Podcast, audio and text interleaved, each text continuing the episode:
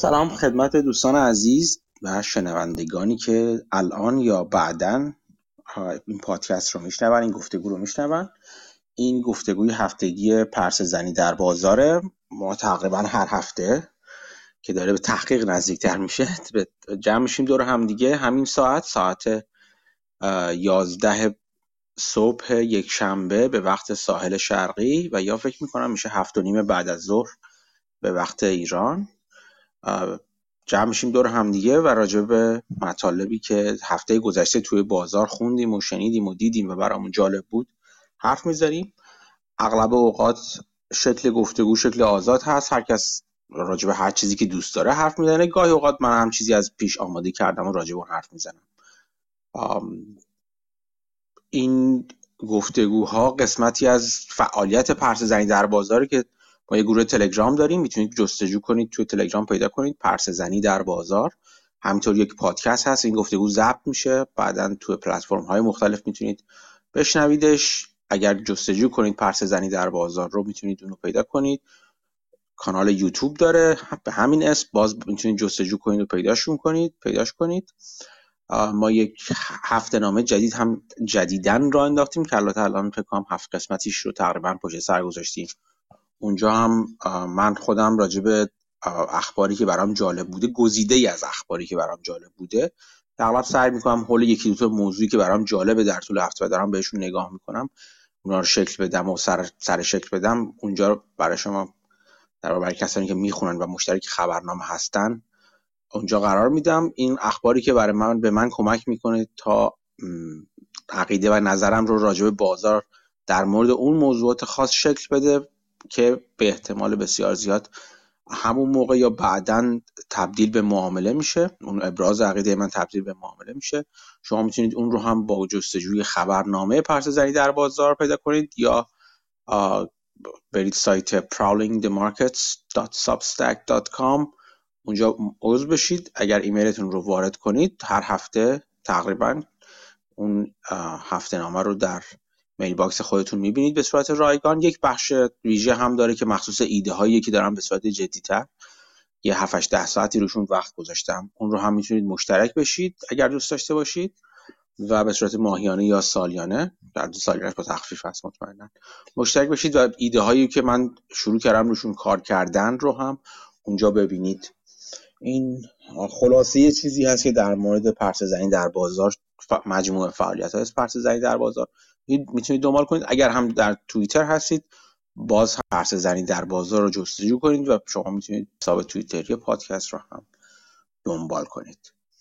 خب بعد از این مقدمه بریم ببینیم که این هفته چه خبرها بوده. چه خبر مسعود این هفته؟ خبرم خبر خیلی خاصی ندیدم. یه داستان سوپریم کورته که خبر اجتماعی سیاسیه ولی خب نمی‌دونم چقدر اقتصادی باشه نه که روی وید رو اوورترن کردن. دیگه یه چند تا مقاله جالب دیدم. مثلا یه مقاله تو گروه گذاشتم در مورد چیز حرف می‌زد اوورنایت افکت حرف می‌زد که بیشتر gain مثلا S&P 500 رو شما می‌تونید به جایی که مثلا بخرین S&P رو long باشین می‌تونین موقعی که بازار داره بسته میشه بخرین موقعی که بازار باز میشه بفروشین. یعنی فقط overnight نگهش دارین و در طول weekend موقعی که بازار بسته است. این استراتژی فکر کنم 38 درصد compounding تو 15 20 سال اخیر شاید بیشتر بازدهی داشته و خب راجع به این سعی کرد صحبت کنه که چه دلایلی می‌تونه دلیل این باشه چه دلایلی نمی‌تونه دلیل این باشه و مقاله جالبی بود خلاصه. چی بود؟ حالا یه شمه ازش مثلا مهمترین چیزی که ظاهرا حدس می‌زدن بحث مثلا می‌گفت بعضی ممکنه بگن که ارنینگا موقعی که بازار بسته است میاد و به خاطر همین بوده movement ها ولی می اومدن مثلا movement weekend رو حساب می‌کردن حالا بجز برکشار یا یه سری کمپانی خاص تقریبا تو weekend هیچ خبر خاصی نمیاد earning ی چیزی. با این حال تو weekend هم این effect رو داشتن. و خب اینجوری مثلا میگن که پس دلیلش اون نبوده احتمالا. چیزی که حدس می‌زدن بحث liquidity ه می‌گفتن که retail investor ا معمولا سر صبح خرید می‌کنن یا order شون رو می‌ذارن و میرن order خرید رو. و برای فروش هم چی کاری نمی‌کنن یا مثلا limit price می‌ذارن. institution investor ا معمولا موقع market close او خرید انجام میدن و به خاطر هم liquidity تو market close بیشتر از market open ه و این مثلا چیزی بود که به نظر اونها شاید مهمترین عامل بود. آقا بعد گفته بود که این استراتژی می‌تونه ساستینبل باشه یا نه؟ می‌گفت که این استراتژی سالیان قبل جواب داده. حتی مثلا رو ETF هم اینو چک می‌کردن یا روی سری سهام مثل میم استاک و اینا واقعا این استراتژی خیلی بهتر جواب می‌داده. یا مثلا میمدن یه بسکت درست می‌کردن یه تعدادی رو بر اساس این معیار مثلا لانگ می‌کردن اورنایت تعدادی رو شورت می‌کردن. اونم دوباره خوب جواب می‌داد. دنبالی بودن که چرا arbitrage away نمیشه همچین چیزی. بعد حساب کتاب می‌کردن اگه مثلا چه می‌دونم 5 basis point هزینه trading داشته باشیم اون موقع دیگه همه این سودا میپره چون این استراتژی زیاد trade می‌کنه. و می‌گفت که احتمالا مثلا برای بازیگرای خورد شاید این خیلی نصرفه. چون هزینه trading شون بالا. برای بازیگرای بزرگ که می‌تونن با هزینه پایین trade بکنن حجم liquidity تو market open مثلا پایینه. و خب اینها باعث شده که این پدیده یکم persistent باشه ولی با این حال داره کم میشه. یعنی یک کم داره آربیتراژ میشه ولی هنوز نشده. یعنی با 5 basis point که میشه در واقع 5 صدم درصد هزینه این در واقع چیز این برتری رو از 38 درصد رو مثلا به 18 15 16 درصد. یعنی از 15 سال پیش گفتی این چیز هست compound interest ش هست. کامپاند فکر کنم از 19 70 19 80 حساب کردن تا الان و 38 درصد مثلا compounding خب، برگردونده. عجیب یعنی با روزی 5 basis point این چیز رو برتری رو از دست میده چون فکر کنم از 1970 تا امروز S&P 500 فکر نمی‌کنم بالا 12 13 درصد داده باشید داده نه نه ولی خب حالا من حساب کتاب نکنم شاید detail ی رو اشتباه میگم. اما اون موقع برای من make sense کرد. چون که اینها شما فرض بکنین تو خرید و فروش تو هر معامله دارین مثلا 5 basis point هزینه می‌کنین و اینکه فرض بکنید تو سالی که 300 300 خورده روزه شما باید مثلا فرض کنید 300 بار حالا کمتر 250 بار معامله بکنین دیگه. یعنی این 5 basis point یک و یک ممیز صفر صفر پنج رو به توان مثلا 2300 باید برسونیم و خب اون موقع خودشو نشون میده. آه جالب داره خب دیگه چی؟ اون اون قانون در واقع لغو فدرال بودن آزاد بودن سخت جنین یا قانونی بودن سخت جنین و واگذاری مسئولیتش به عهده خود ایالت ها در واقع چیز لغو الغای ویدرو بودش. اون البته چیز درست اجتماعی هستش. مطمئنا بخش اجتماعی و حالا اخلاقی و فلسفی و همه ایناش خیلی بزرگتر است ولی یک چیزی که من چند تا توییتش رو دیدم و گذاشتم این که تبعات اقتصادی هم مطمئنا داره. و حالا از اینکه اینکه هزینه اضافه تری که احتمالا باید خیلی ها بدن یا کسانی بدن برای اینکه مثلا مسافرت کنن برن ایارت دیگه اگه می‌خوان سخت جنین رو انجام بدن اینا رو در نظر بگیریم حتی اینا رو هم بذاریم کنار. این این واکنش شرکت ها هم جالبه. من دیدم جی پی مورگان زده بود که هزینه در واقع عیاب ذهاب کارمنداش رو به چیز میده. آمازون هم دیروز همین رو اعلام کرد. یعنی شرکت ها هم مثل همه چیز دیگه یا می‌خوان یا مجبور میشن واکنش نشون بدن به اتفاقات رویدادهای اجتماعی و در واقع حقوقی. حالا جالب میشه اگه Republican ها مثل کاری که ران دسنتیس با دیزنی کرد همچین واکنش شروع کنن نشون دادن به شرکت ها اون موقع این خیلی به والویشن شرکت ها هم ربط پیدا می‌کنه. آها درسته. اما الان زدم میده پنج basis point زد. اگر به توان 300 برسونیمش یک 0 0 5 توان 300 میشه 4 و 46 صدم تقریبا compound ش در طول یک در طول 300 روز. اگه 300 روز معاملاتی در نظر بگیریم که البته بیشتر فکر می‌کنم تعداد روزهای معاملاتی. ولی خب نزدیک 4 5 درصد بین 4 5 درصد میشه دیگه اون چیز در سال. بازم به نظر من کمی زیاد میاد از اینکه 38 رو با چیز مقایسه کن حالا باید. من مقاله رو نخوندم به قول تو شاید شاید 50 basis point بوده پس شاید این منطقش از این بود که هزینه trade حالا شما مثلا به نظرتون هزینه trade برای retail investor ها چه عددی منطقی؟ شاید 50 basis point منطقی تر باشه. شاید آره. حالا ولی جا, جا این این overnight چیز چیز ماجرای جالبی. من شنیده بودمش مدت ها پیش حتی یکی دو تا نمودارم ازش گوشم ولی هیچ وقت خودم نشسته بودم. یعنی به تحقیق کنم که چیه واقعا ماجرا با اینا. نموداراشو تو این مقاله که من گذاشتم تو گروه خیلی جالبه. مثلا میاد سه تا نمودار می‌کشه overall return رو نشون میده day return رو نشون میده و overnight return رو. خیلی وقتا می‌بینی مثلا فرض کنین S&P یا حالا یه چیز دیگه ای می‌بینی اصلا daily return شون negative ه و کل این positive return ی که over time دارن فقط تو جزء overnight return ه و یعنی شما اگه مثلا حتی overnight return رو long برین day return رو شورت برین هم حتی ممکنه سودای خیلی خوبی درارین یعنی چیزای نمودار خیلی جالبی بود واقعا. جالبه آره. آره حالا دور بگردیم سر چیز بحثمون در یعنی صحبتمون در مورد این قانون جدید لغو یعنی لغو رو. این چیز جالبیه خلاصه. یه جایی یعنی شلوغ شدن اجتماعی که داره زیاد میشه. یعنی من دیدم جلوی چیز بودش جلوی سیتی هال شهرها و چیزهای استانهای ایالت های مختلف و در واقع فرمانداری ایالت ها اینا شلوغ شده بودش. باید ببینیم که این, این تبدیل به یه چیز دیگه نشه. تبدیل به یه جورج فلوید دیگه نشه.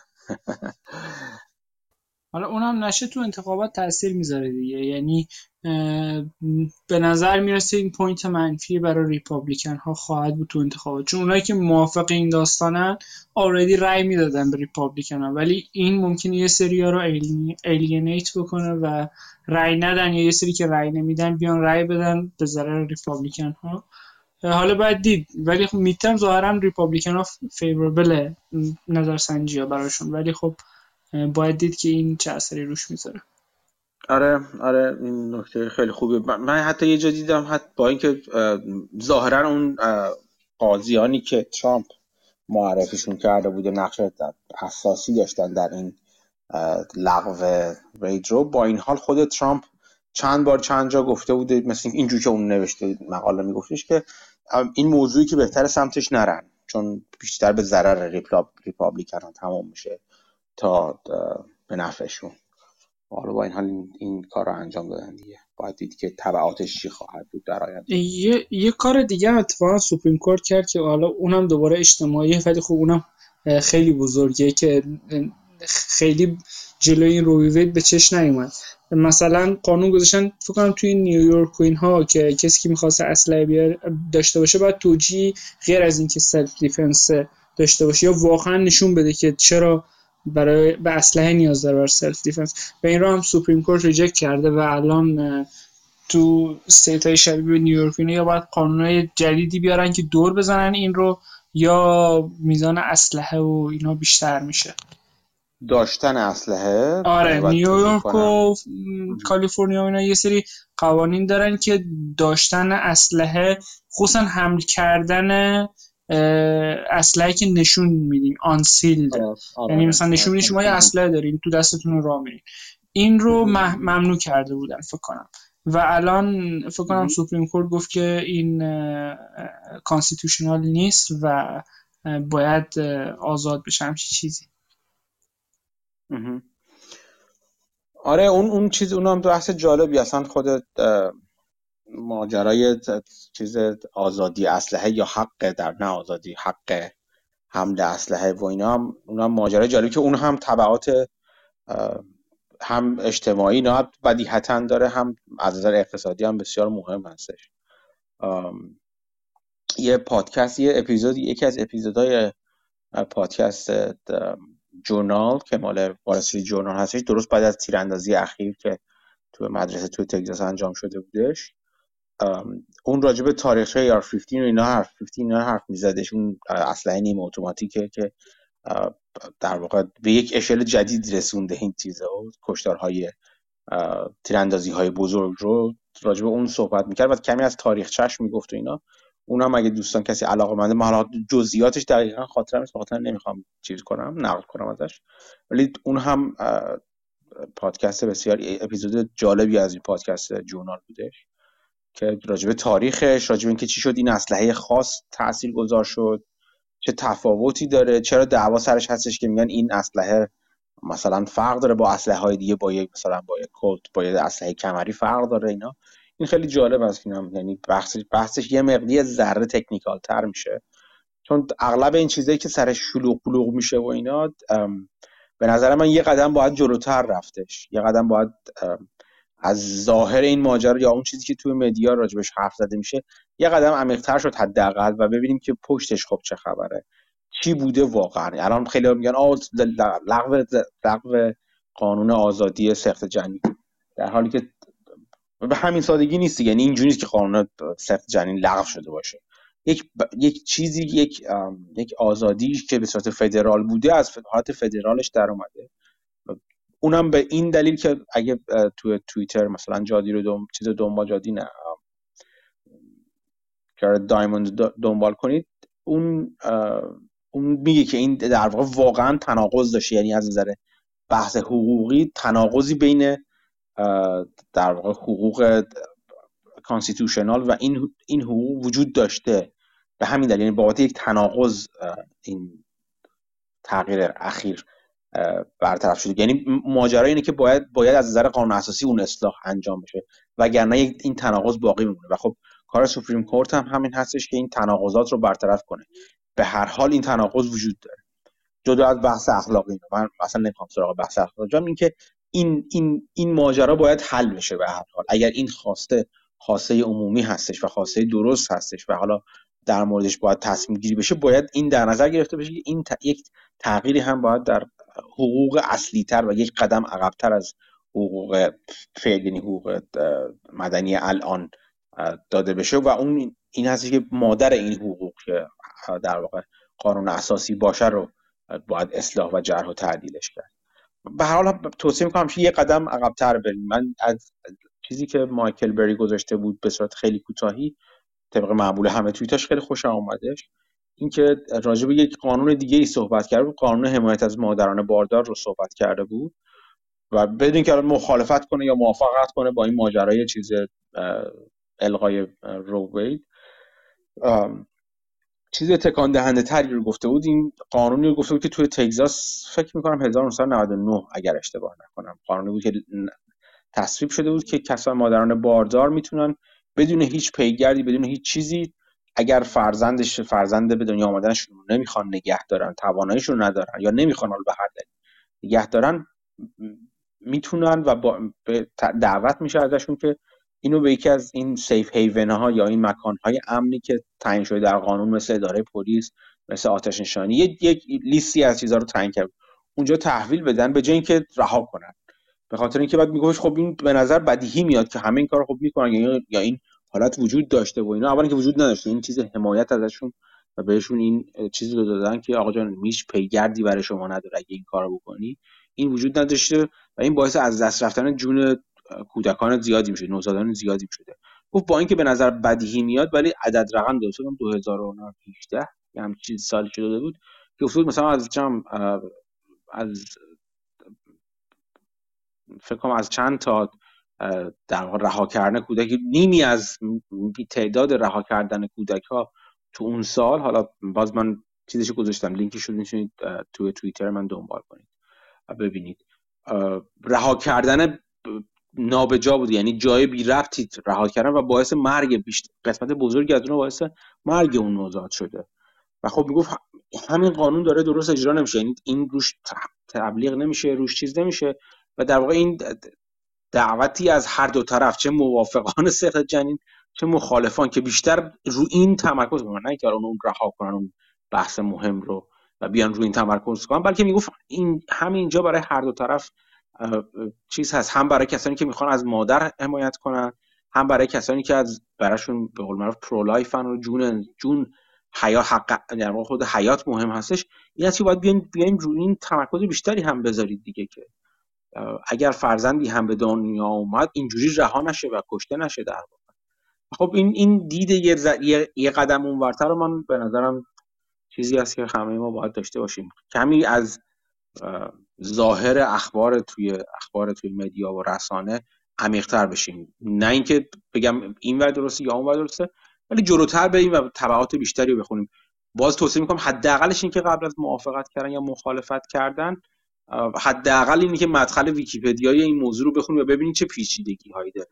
قبل از اینکه خیلی راحت راجب ظاهر این قانون و ظاهر ماجرا فقط نظر بدیم. و حال این بحثی است که مدت ها هست و این مدت ها بودن این بحث فقط به این فقط به دلیل مثلا توی گیومه بگم حماقت طرفدارانش نیستش که می‌خوان این قانون لغو بشه فقط. مطمئنا اونها هم مبانی حقوقی رو مطرح کردن و روش در واقع مانور دادن که الان الان در این وضعیت هستیم. و خوب ما با اون مبانی حقوق حقوقی که هر دو طرف مطرح می‌کنن آشنا بشیم تا حداقل اینکه دید پخته تری داشته باشیم راجع به این موضوع. حالا اینم در واقع چیزی بود که می‌خواستم بعد ندیدم بگم. خیلی به اقتصاد این بخشش مربوط نیست ولی خب این راجبه همه چی هست. راجبه همه چیزا اقتصادی هم هست. چون تو اخبار وقتی مثلا می‌خونین مالیات بالا میره نمی‌دونم دولت فلان چیزی داره انجام کار انجام میده. قبل از داغ کردن همینجوری یا خوشحال شدن همینجوری بهتره که یک قدم عمیق‌تر بشید و ببینید بک‌گراند و پس زمینه ماجرا چی بوده و شاید اطلاعات جدیدتری به دست بیارید که دیدتون رو در واقع تغییر بده تا حدی. اینم از این. یه پادکست هم این هفته اومد از TIP با ویتالی. کتسنلسون یا همچین چیزی؟ اونم خیلی پادکست جالبی تو گروه یه خورده هم راجع به این پادکست توضیح می‌دید چون من اسم این آدم رو شنیده بودم ولی نمیشناختمش. یعنی نمیشه هنوزم نمیشناسمش. کمی من نمیشناختم این آدم ظاهرا financial writer خودش invest هم می‌کنه. اصالتا فکر کنم روسیه ولی خب تو آمریکاست. و آدم جالبی. یه سری کتابا داره. مثلا یکی از کتاباش تایتلش The Little Book of Sideway Market یا Markets همچی چیزیه. یه کتاب دیگه هم داشت دوباره.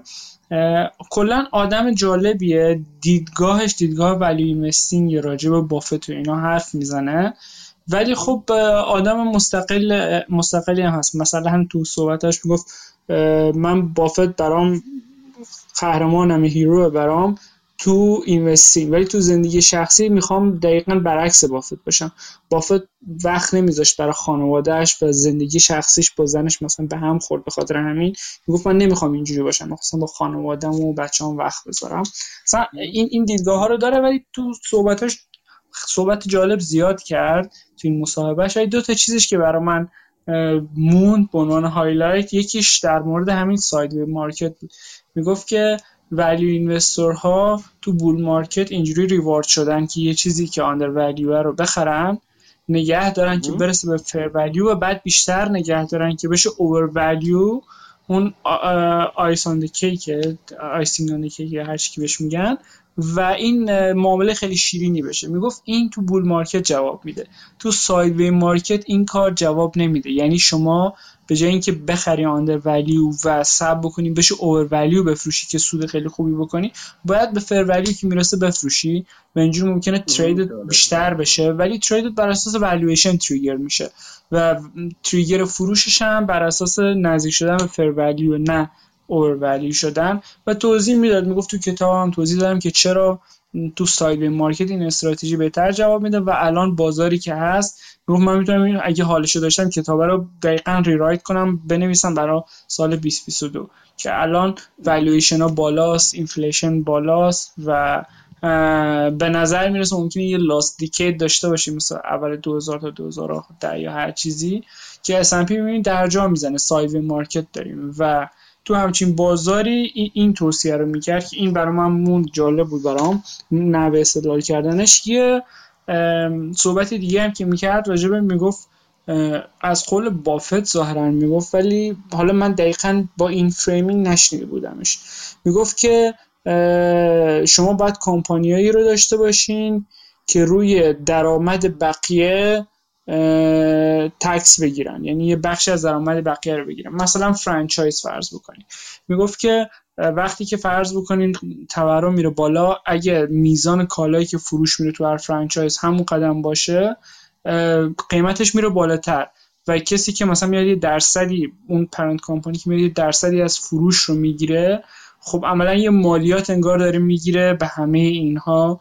و این حداقلش اینه که earning power ش حفظ میشه با inflation و تو این حیطه چند تا مثال و چند تا ایده و اینا مطرح کرد که همچین کمپانیایی که خوبن. و برعکسش می‌گفت کمپانیایی که discretionary یعنی مثلا طرف می‌تونه الان نخره بعدا بخره. این کمپانیا بسیار بد خواهند بود و می‌گفت تو پورتفولیومون همچی کمپانی الان نداریم و position گیریمون به این سمتیه که کمپانیایی که به earning بقیه tax داشته باشن. مثلا این مثال دیگهش فکر کنم راجع به الان شاید یه چیز دیگه رو دارم قاطی می‌کنم. chip makers که مثلا کوالکام اگه اشتباه نکنم. شاید این از یه جای دیگه دارم میگم.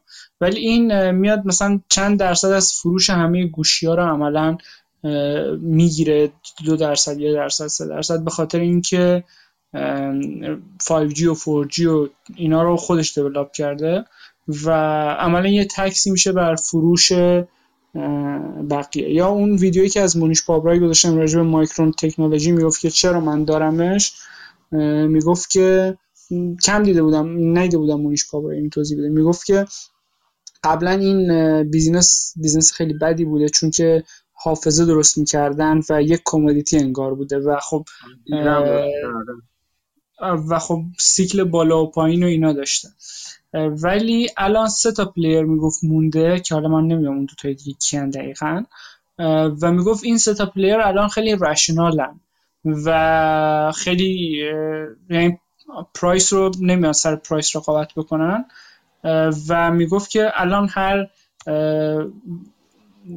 cloud ی داره ساخته میشه warehouse ی که توش دارن این سرور رو می‌ذارن. سی درصد هزینهش هزینه حافظه است. و می‌گفت مثل اینه که این business Micron Technology سی درصد مالیات داره می‌گیره به همه اینترنت و هر چیزی که روی روی اینترنت سوار میشه. چون که سی درصد اون سخت افزار حافظه پولی که میره تو جیب اینا. یعنی اونم دوباره می‌تونه هم... میشه همچین نگاهی پیش کرد. ولی خب حالا برگردم به همون ویتالی. کلا آدم جالبی. مصاحبهش خیلی جالب بود. من هنوز کتاباشو نخوندم ولی ظاهرا یه نیوزلتر داره یه سری مقالات هم داره که لینکشو امین پیشنهاد داد این رو. تو گروه گذاشتم لینکشو که اون اونم هنوز ندیدم ولی به نظر می‌رسه جالب باید باشه.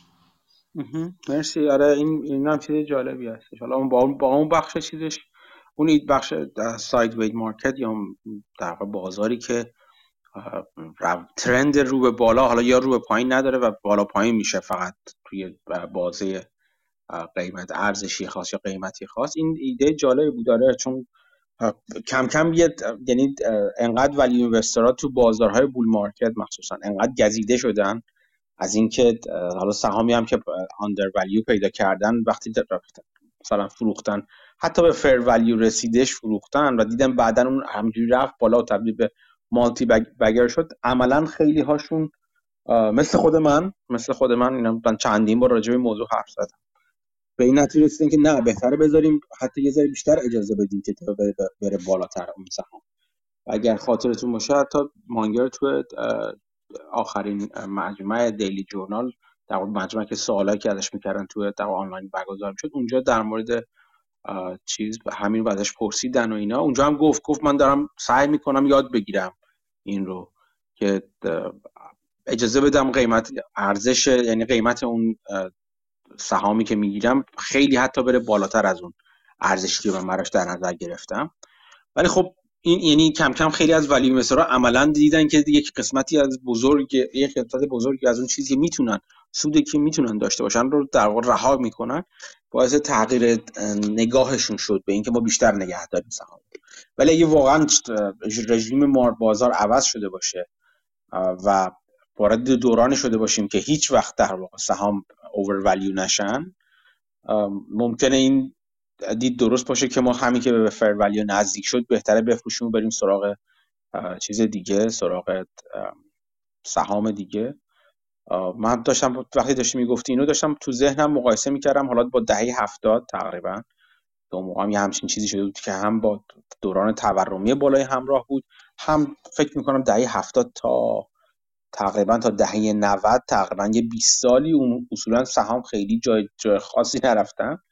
اون موقع دقیقا زمانی بود که بافت خیلی turnover بالایی داشت توی سهامش. سهامی که می‌خرید و میفروخت. چند تا سهم بود که ولی بافت نگه داشت. یعنی همون موقع مثلا American Express جزو سهامی بود که با, با بافت موند یا بعدا حالا GEICO هم حتی فروختش اون موقع که داشتش.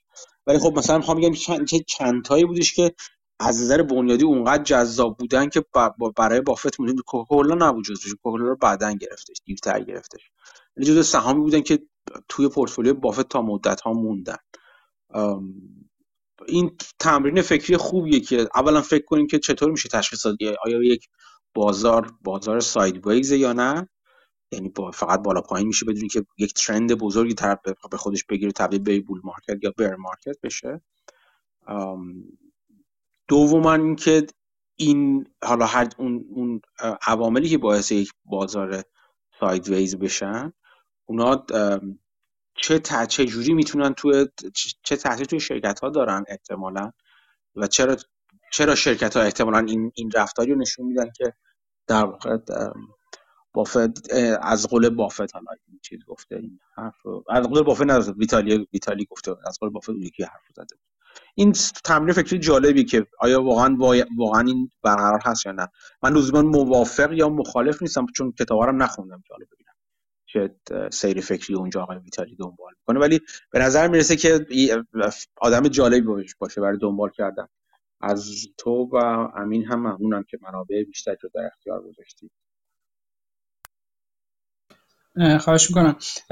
این اتفاقا مونیش پابرای راجع به کوکاکولا که گفتین توی یکی از کلیپاش به بافت ایراد می‌گرفت. البته after the fact میگن hindsight 2020 ولی خب می‌گفت که کوکاکولا اون چند سال اولی که بافت داشتش همه return ش رو داد. بعد از اون عملا sideway بوده. درسته dividend میده بافت با قیمت خریدش مقایسه می‌کنیم میگه dividend ش خب خیلی خوبه. ولی خب شما وقتی یه چیزی فرض بکنید صد برابر شد بعدش فرض کنید قیمتش اصلا عوض نمیشه شما همچنان می‌تونید به compounding rate of return ش over longer time هم نگاه کنید. ولی اصل return هم اول بوده و بعد از اون مثلا CEO ش که عوض شد اون داستانی که داشتن که داشتن اون Coca-Cola Classic از دست میدن همه اینا کنار هم بذاریمش عملا بافت اگه کوکاکولا رو میفروخت خیلی ریترنش بیشتر بود. با اون ریترن بالا رو داشت و اون پول باقی مونده رو اگه با 10 درصد یا 5 درصد هم حتی یه جای دیگه می‌گرفت عملا از از اون اینوستمنتی که الان رو کوکاکولا از اول داشته تا الان خیلی بیشتر در می آره تو به قول تو تو بعد از ماجرا افتر افکت بگیریم شاید اینطوری باشه. ولی بازم نه اینکه من بخوام حتما کار بافت رو توجیه کنم بگم نه. به قول معروف میگن اون کار هر کاری که بافت بکنه لزوما درسته حتی بعد از ماجرا. ولی خب به نظر می‌رسه که باید یه چیزای دیگه ای رو هم در نظر بگیریم. از جمله اینو اینو من باز باز با نگاه به کتاب سنوبال میگم. بافت از یه زمانی به بعد از دهه 80 به بعد در واقع اینجوری بگم. از دهه 80 به بعد عملا یک دلیلی که دسترسی پیدا کرد به یه سری معاملات دیگه به یک سری در واقع سرمایه گذاری های متفاوت. چیز اجتماعیش بود. بالا رفتن سریع من موقعیت اجتماعیش بود. طوری که مثلا چه می‌دونم توی مهمونی های سفارت ها حاضر می‌شد. از جمله توی توی اسنوبال از مهمونی گفته میشه که با شاه ایران و فرح دیبا اون موقع توی توی آمریکا. توی آمریکا بود فکر می‌کنم این مهمونی برگزار شده بودش. توی سفارت ایران توی واشنگتن اون موقع مثلا برگزار شده بود.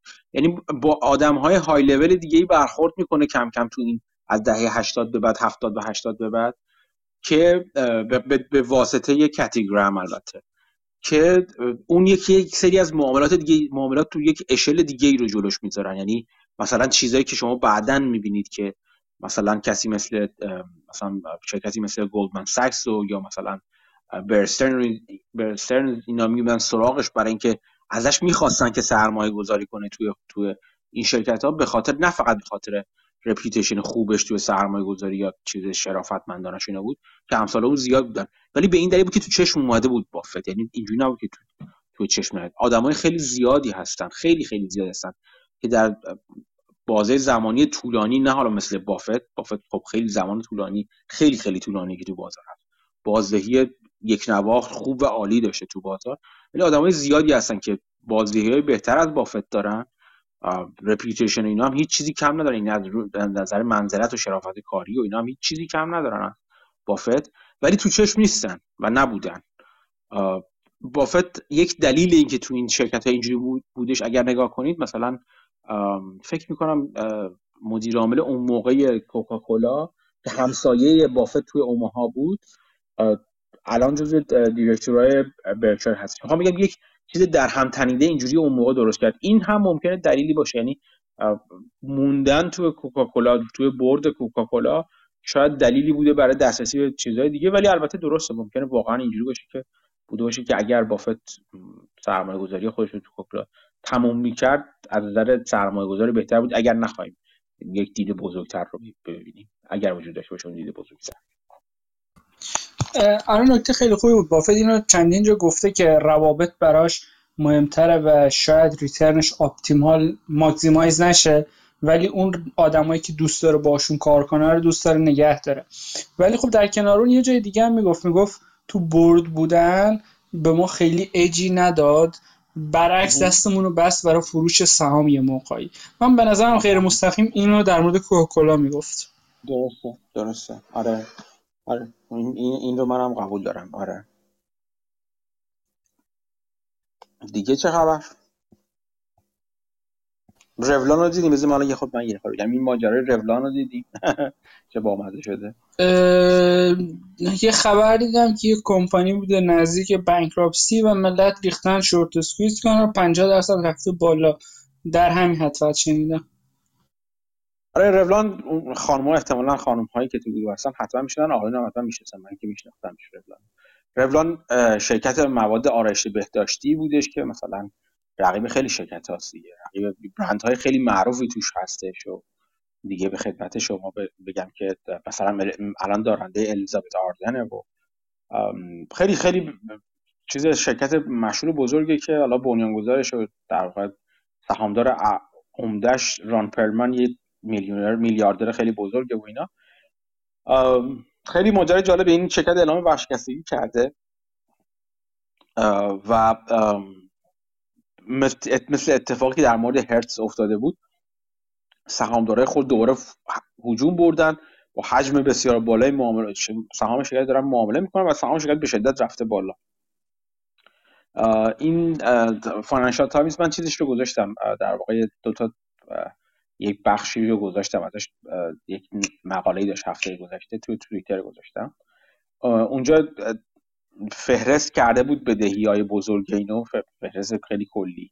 و به نتیجه بود که وقتی بره تو bankruptcy برخلاف Hertz که حالا چون زمانی رفت تو بانکراپسی که اینونتوری ماشیناش بعدا یهو قیمتشون خیلی رفت بالا و عملا اون بالا رفتن قیمت ماشینا و خود اتفاقی که باعث شد که هرس بره تو بانکراپسی که کووید بود و دوباره همون اتفاق باعث شد که ارزش اینونتوری و دارایی‌هاش یهو سر به فلک بزنه از بانکراپسی با وضعیت خوبی بکشدش بیرون. اینجا در مورد رولان می‌گفت برقرار نیستش و دارایی نداره که یهو ارزشش بره بالاتر. و اینجور که به نظر می‌رسه اکویتی هولدر ها یا سهامداران شرکت وایپ خواهند شد و فقط خود دت هولدر های شرکت هستن که چیزی براشون میمونه. حالا من یکی دو تا نمودار دیگه می‌ذارم احتمالا در طول هفته یه نمودار دیگه می‌ذارم.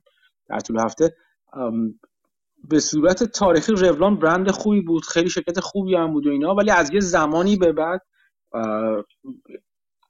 بدهی بالایی داشت همیشه البته. ولی operating profit ش اینجوری بود که بدهیش رو میپوشوند. ولی اتفاقی که افتاد این که یک خرید خیلی معروفی انجام داد خرید همین برند Elizabeth Arden رو انجام داد و از اونجا به بعد اوضاعش دچار چیز دچار لطمه شد. یعنی اولا بابت این خرید بدهی بالایی گرفت پول زیادی داد خیلی خرید گرونی بود. بعد این این خرید پشت یعنی در پی یک تغییر بزرگ انجام داد. درولان بیشتر چیز شبکه توزیعش توی مال ها بودن. خب از فکر کنم سال 2015 2016 دیگه عملا شروع شد. این حرف این از اینکه مال ها مردن و اینا بیشتر و بیشتر شد. یا عملا مشتری های مال ها کمتر و کمتر شدن. از طرف دیگه برند های اینترنتی اصطلاحا وارد شدن. این برند هایی که روی شخص شخص اشخاصی مثلا مثل کایلی جنر و یا سلبریتی های اینجوری بودن که بیشتر بیشتر فروششون رو به صورت مستقیم خارج از شبکه توزیع مثلا فروش اینترنتی و غیره و غیره با مشتریا داشتن و حضور اینترنتی خیلی قوی تری هم داشتن. یه مقایسه مثلا بین فالوورای اینا مثلا فالوورای Revlon و فالوورای این برند های سلبریتی ها تو شبکه اجتماعی می‌بینی که تقریبا ده برابر 20 برابر بعضا 20 برابر رولان چیز دارن فالوور دارن. و خب یک شیفت بزرگ توی بازار داشت اتفاق میافتاد. رولان رشدش به شدت کم شده بود. گرچه حالا می‌تونست بگم از پس بدهیاش برمی اومد ولی هدفش این بود که این رشد رو بخره با خریدهای خریدی مثل خرید بزرگ الزازارده ولی خب این خرید بزرگ بعدا نشون داد که نه این شرکت از نظر ساختاری اون زیر از نوع از مدل کسب و کار اون زیر دیگه اون برتری سابق رو نداره و کم کم داره در واقع مستحلک میشه اون مدل کسب و کارش. و حتی خریدهای بزرگ مخصوصا وقتی با قیمت خیلی بالا و در زمان بد انجام بشن و نتونن اون سینرژی که حالا خودش می‌خواد یا اون در واقع تقویت اول تقویت سودی رو که می‌خواد شرکت نداشته باشن عملا مثل کسی اونی که داره غرق میشه یه وزنه بدی دستش بیشتر و بیشتر غرق میشه. این این اتفاقی بود که برای Revlon افتاد. ولی خب Revlon ماجرا خیلی زیاده دور برای Revlon. فکر می‌کنم پارسال یا پیارسال بود. من یه توییت زدم. یه،, یه سری یه سری bond و اینا داشت دیگه. یعنی bond holder و debt holder داره و بانک سرمایه گذاری که اون در واقع کار کار facilitate کردن یا حل در واقع تسهیلات بدهی Revlon و انجام داد بانک Citigroup بودش. و چیزی که نکته جالبی که بودش فکر کنم Citigroup همه یه شک کردم ولی فکر کنم Citigroup درست دارم میگم. اتفاقی که افتاده بود این که وقتی توی یکی از زمانهای سررسید بدهی سررسید بدهی نبود زمان پرداخت installment های بدهی سیتی گروپ به جای اینکه اون از, از طریق چون حساب حساب خودش چیزش خودش بود دیگه. به جای اینکه اون پرداخت خاص اون یک پرداخت رو مثلا پرداخت قسط مثلا کوارتر اول رو مثلا به دت هولدر یا طلبکاران رولان انجام بده کل بدهی رو باید بهشون داد. فکر کنم 900 میلیون دلار رو اون موقع به در واقع کل بدهی باقی مانده بدهی بود کل 900 میلیون دلار رو ریخت به حساب طلبکارا. و خب این زمانی بود که طلبکارا خیلی خیلی وقتا هم در حال مذاکره بود Revlon و بعضا از زیر بار پرداخت کامل و اینا در می‌رفت. یک زمان خاصی بود. و Citigroup این پول یهو قربان بداد به طلبکارای Revlon. و بعد خب Revlon این هم اجازه رو بهش نداده بود دیگه. بعد Citigroup بابت یک اشتباه کامپیوتری ظاهرا.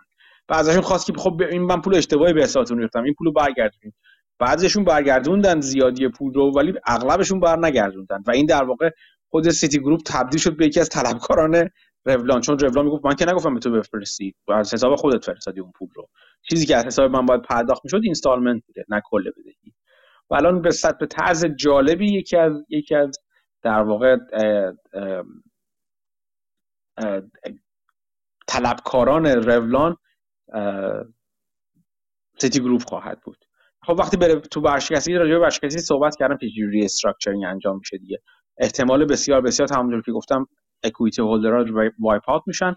بعد میان شروع می‌کنن در واقع تقسیم کردن اون چیزی که از Revlon باقی مونه بین طلبکاران. که این طلبکاران از کارمندانش از پیمانکارانش. حالا به ترتیب اینا هر کدومشون چیز دارن که هر کدومشون اولویت دارن. توی ساختار سرمایه از بالا به پایین قرار می‌گیرن.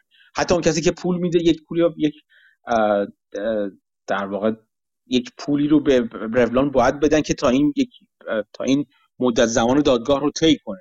این نیازهای مالی داره. اون از همه بالاتر قرار می‌گیره که احتمالا خود بانک ها اون رو تقبل می‌کنن. چون اول از همه هم اون پول پرداخت میشه. ولی خب وقتی این چیز انجام بشه جالبه دیگه.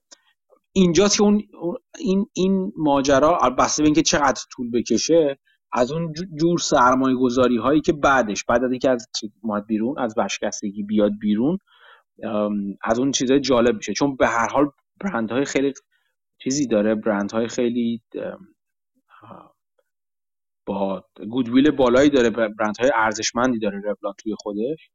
وقتی از چیز بیاد بیرون حالا بسته به اینکه با, با چه شکل و صورتی با, با چه ساختار سرمایه‌ای بیاد بیرون به احتمال بسیار بسیار بسیار بسیار زیاد خیلی از اکویتی هولدرهای اون موقعش حتی که اون موقع سهامدارش خواهند بود که طلبکاران فعلیش باشن خیلیشون نخواهند خواست این سهام رو. و احتمالا منتظر اولین فرصت خواهند بود که مثلا احتمالا سیتی گروپ جزو اونها خواهد بود.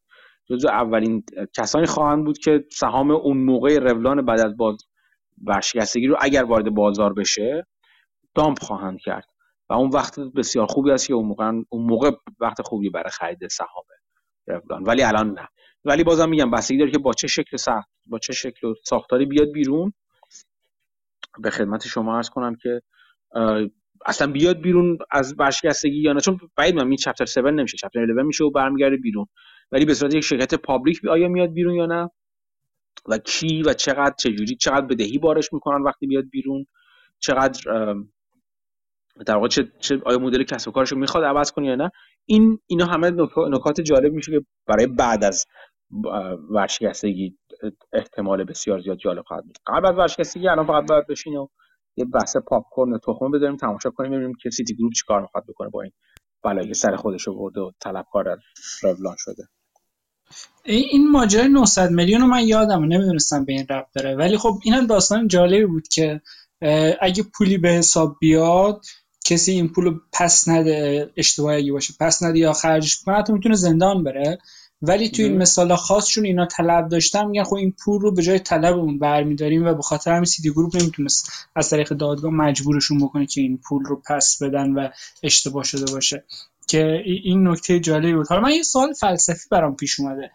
کلا این short squeeze کردن چرا market manipulation حساب نمیشه؟ چون یه گروه از short seller ها بیان و یه سری report بدن یه سهام سعی کنن ببرن پایین SEC صداش در میاد که آ market manipulation.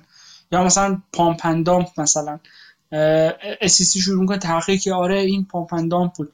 ولی short squeeze عملا همینه. شما یه گله آدم رو حالا یا با یه تعدادی با پول زیاد یا تعداد زیادی با پول کم. جمع می‌کنن حمله می‌کنن به یه کمپانی که short seller داره. عملا این short seller رو می‌خوان squeeze کنن و با پلن این کار رو می‌کنن. این فرقش با market manipulation چیه؟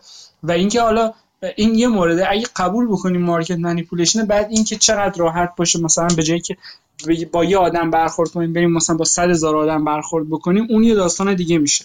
ولی خب اون نصفه اولش رو اول بحث بکنیم. به نظر شما market manipulation نیست و نباید SEC دخالت بکنه؟ یا از اون طرف شاید بگیم مثلا pump and dump هم market manipulation هست و اون رو هم SEC دخالت می‌کنه نباید بکنه. حالا خواستم نظر شما چی خب خیلی خیلی به نظر من چیزه. خیلی اون به قول معروف میگم منطقه خاکستریه. چه در مورد خود short seller ها چه در مورد چیز. pump and یه چیز یه ذره از اون منطقه خاکستری پاشون می‌ذارن بیرون. عملا حرفهایی و وعده هایی گفته میشه به عقل جور در نمیاد و یا اینکه اون اون چیزی که گفته میشه توی پامپ اندام حالا انجام کاری که انجام میشه این که بر مبنای هیچ واقعیتی نیست. شورت سلر ها اینجوری هست که برای وقتی طرف تز شورتش رو منتشر می‌کنه یه چیزهایی رو باید بگه که واقعیت داشته باشه. خب بخاطر همین چون خیلی وقتا ازشون شکایت میشه. اینا اغلب اینجوری هستش که ممکنه خیلی متریال نباشه به قول معروف اون حرفی که می‌زنه. مثلا چی؟ مثلا به خدمت شما عرض کنم که الان یکی از سهامی که یکی از شرکت که بسیار افتاده و جالب هست شرکت جوینت هستش که این نویسنده کتاب دیر شر دیر چرمن چه هستی؟ چی چی گرام هستش؟ یادتون میادش؟ کسی که من ازش صحبت کردم یا نیست اسمش کولی اسم کوچیه چیه؟ تو استاد دانشگاه کلمبیا هم بودی تو دانشگاه کلمبیا درس میده. بعد راجع به اکتیویسم و اینا صحبت کرد که من کتابش رو معرفی کردم راجبش گفته بودم و خونده بودیم اینا. اون سرمایه‌گذاری جف گرام آفرین جف گرام. اون سرمایه‌گذاری شرکتی از یکی از یکی از بزرگترین هولدینگ های fund ش شرکت جوینت هستش. یکی از همین چند وقت پیش اگر نگاه کنید سهام شرکت رو تو زمان کووید اومد پایین بعد رفت به شدت بالا الان دوباره اومده پایین. ticker ش هست JYNT یه سری یه در واقع شبکه ای از چیزای کلینیک های چیز هستش. چی chiropractic و اینجور چیزا ماساژ و پاساژ و اینجور چیزا هستش. یه یه ریپورت شورتی توش چیز شده بود؟ توش در واقع چی میگم بهش؟ منتشر شده بود که توش اومد مثلا گفته بود که آره این مشکلات رو داره. از جمله چیزی که بهش مثلا اشاره کرده بود مدل کسب و کار بود که پایدار نیستش. یا مثلا اینکه مثلا اینترنال چی بهش؟ کسی که تو برده که حالا فک فامیل خود جف گرام باشن خودشون هم توی خود شرکتی چی دارن؟ یه دونه مثلا یک شعبه باز کردن فرانچایزر شرکت شدن و فرانچایزی شرکت شدن و این حرفا. یه دی حرفا اینجوری مطرح میشه که درست واقعیت هست. یعنی اولا باید واقعیت باشه. اگه تو اگه چیز بی مبنا بگن که تنبان به قول معروف شورتلره رو هوا می‌کنه کسی که اون تو هستش. ولی اگه حرفی زده بشه که درسته ولی متریال چیز نیستش متریال افکت نداره. یعنی مثلا میگه که آجان آره این این اولا که این درسته. این این قسمتی که شما میگی مثلا فامیل من توی خود شرکت توی franchise ی شرکت درسته ولی اولا به صورت قانونی و کاملا درست این کار کرده. مثل هر کسی دیگه کسی محدود نکرده که مثلا ما فامیلمون باشه. بعدم بعدم این internal چیزو مثلا material نیست که ما report ش کنیم. چون عملا باید اگر internal dealing داشته باشه خود شرکت خود یعنی insider های شرکت باید بیان اینو توی تنکی باید این در واقع چیز بشه دیگه دیسکلوز بشه دیگه. بگن که مثلا فرضاً فرض من مدیر عامل شرکتی هستم. یه شرکت دیگه هم دارم مثلا که مثلا یه شرکت یه تراشکاری دارم. یه شرکت چیز چی میگم بهش بازیافت آهنالات هم دارم. بعد این آهنای چیز تراشکاریامو میفروشم به اون شرکت و این شرکت بزرگ من مدیر عامل من هست مدیر عاملش هستم میفروشه به اون شرکت بازیافت فلزات مثلا. این internal dealing هست دیگه. این یعنی من باید بیام الان disclose ش کنم که بعدا مدارکش هم موجود باشه. اگه کسی خواست ببینه که با چه چیزی با چه قیمتی فروختم؟ آیا مفت فروختم به اون؟ و به سهامداران شرکت بزرگتر تراشکاری ضرر زدم. این ضایعات آهن رو می‌تونستم بیشتر بفروشم. به شرکت دیگه یا نه. این این باید disclose بشه اون اگه material باشه. ولی اگه مثلا چیز مهمی نباشه مثلا یه چیز خیلی کوچیکی باشه یا اهمیتی نشه باشه میشه گفتش که مثلا چون material نیستش لازم نیستش disclose بشه. بحث های اینجوری که پیش میاد میره توی چیز. یعنی تو خود بحث short seller ها طرف ممکنه بیاد موارد م... م... چیزی هم مطرح کنه درستی رو مطرح کنه ولی material نباشن material effect نداشته باشن. یعنی تاثیر قابل توجهی نداشته باشن. در این صورت نه طرف می‌تونه کسی که ازش این روش report short نمیشه شده می‌تونه شکایت کنه نه این حرف غلطی زده. می‌خوام بگم اینجوری تو تو gray area قرار می‌گیرن تو مورد squeeze هم باز میشه اینجوری نگاه کردش. که squeeze عملا کسی که squeeze می‌کنه میاد می‌تونه بگی که آقا جان من من با این چیز مخالفم با این report short مخالفم. و اینا موافقم من حالا شکایتی که ندارم ازش اینا میگن اینوریه من میگم اونوریه. کاری که من به عنوان short squeeze می‌کنم استفاده از یک ضعف تکنیکی رقیبم هست. به صورت قانونی. اون ضعف تکنیکی که اون سهام رو قرض گرفته و مجبور یک زمانی این قرض رو این بدهی رو بده. و اگر در اون زمان بالا رفته باشه قیمت این سهام این به در سر میفته مجبور مجبور اون شورتش رو رها کنه و این میره بالاتر. خب؟ این ضعف تکنیکی اون دیگه اصلا ورودش به این موقع از با این نقطه ضعف تکنیکی همراه هستش. خب؟ این که سهام میره بالا رو من دستکاری نمی‌کنم. ما بر این عقیده هستیم اینور که این سهام ارزشش ارزشش بالاتر از این چیزی که اون طرف طرف شورت, شورت سلر داره میگه و ادعا می‌کنه و اون ادعا می‌کنه. یک اتفاقات یک متریال افکتی دارن و ما بر این باوریم که اون اتفاقاتی که اون میگه اگر درست باشن هم متریال افکت ندارن و ما براشون جواب داریم مثلا. ما خیالمون راحت هست. یعنی اینجوری تو مرز چیز حرکت می‌کنن. از یک technicality بازار استفاده می‌کنن که نقطه ضعف اصلا short seller هستش. چون حساب کنید که قاعدتا هیچ وقت یک short seller به راحتی نمی‌تونه یه نفر long رو از position ش بیرون کنه. خب خیلی کار سختیه. چرا؟ میشه ها میشه یعنی شورت شدید می‌کنن که اگه شرکتی از نظر مثلا دسترسی به منابع مالی بازار وابسته به قیمت سهامش باشه می‌تونن شدیدن شورت کنن و مثلا اون دسترسی رو قطع کنن و باعث ورشکستگی شرکت بشن قاعدتا. ولی این کار خیلی خیلی سخت سخت هستش. در مقابل بازم همینطوره. بازم short squeeze اصولا وقتی معنا پیدا می‌کنه که واقعا بشه squeeze کرد طرف رو. ولی وقتی squeeze نشه کرد طرف رو خب نمیشه که یعنی می‌خوام بگم که یک چیز technical یک نبرد تکنیکی اینجا. نه یک نبردی که فقط روی تبلیغات واهی انجام میشه. پامپندام فقط روی تبلیغات. من یک منبع چیز پیدا کردم. یه مثلا معدن طلا پیدا کردم که آه آه ما الان مثلا یه دونه طلا پیدا کردیم. اگه این طلا مثلا اینجوری باشه بس این که وضعیت شبیه کسی هست که بشینه هم بزنه که یه صد کاسه ماست بگیره بغل دریا ماست خود تو قاشق قاشق بزنه تو دریا بگه می‌خوام دوغ درست کنم. اگه بشه چی میشه؟ از اول از از بیخ معلومه که این این ادعا ادعای واهی هستش. بدون اساس هستش تو pump و ولی تو چیز؟ تو short squeeze و short selling هر دو طرف مبناهای درستی رو مطرح می‌کنن. چون اگه مبنا غلطی باشه اصولا میشه چیزی که اگر یعنی دروغ باشه اون مبنا و اصلا درست نباشه طرف می‌تونه شکایت کنه که خیلی وقتا هم می‌کنن. یعنی شرکت شکایت می‌کنن از اون شروع کسی که short, short selling رو انجام داده. اگر ادعاهایی که اون تو مطرح شده باشه defamation باشه. defamation باشه. یعنی به دروغ بخوان اعتبار شرکت رو زیر سوال ببرن. ولی گفتم این short squeeze اون تو اون gray area و منطقه خاکستری در واقع حرکت می‌کنه.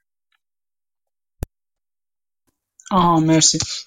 بعد در مورد این فروش های این کمپانی گفتین من یاد سلسیوس افتادم. یه متن گذاشته بودین که دارن یه fund یکی از این بانک ها raise کرده که منتظرن اینا margin call بشن و asset اشون رو بخوان بفروشن و اون خریداره که پول آردی گذاشته اونجا باشه اون asset ا رو با قیمت پایین بخره. درسته؟ داستان چی بود؟ گلدمن ساکس یه داره به قول من خوش بود is gauging interest. داره داره در واقع میسنجه که آیا همچین افرادی همچین سرمایه گذاران وجود دارن که یه حدودا یک دو میلیارد fund رو بذارن؟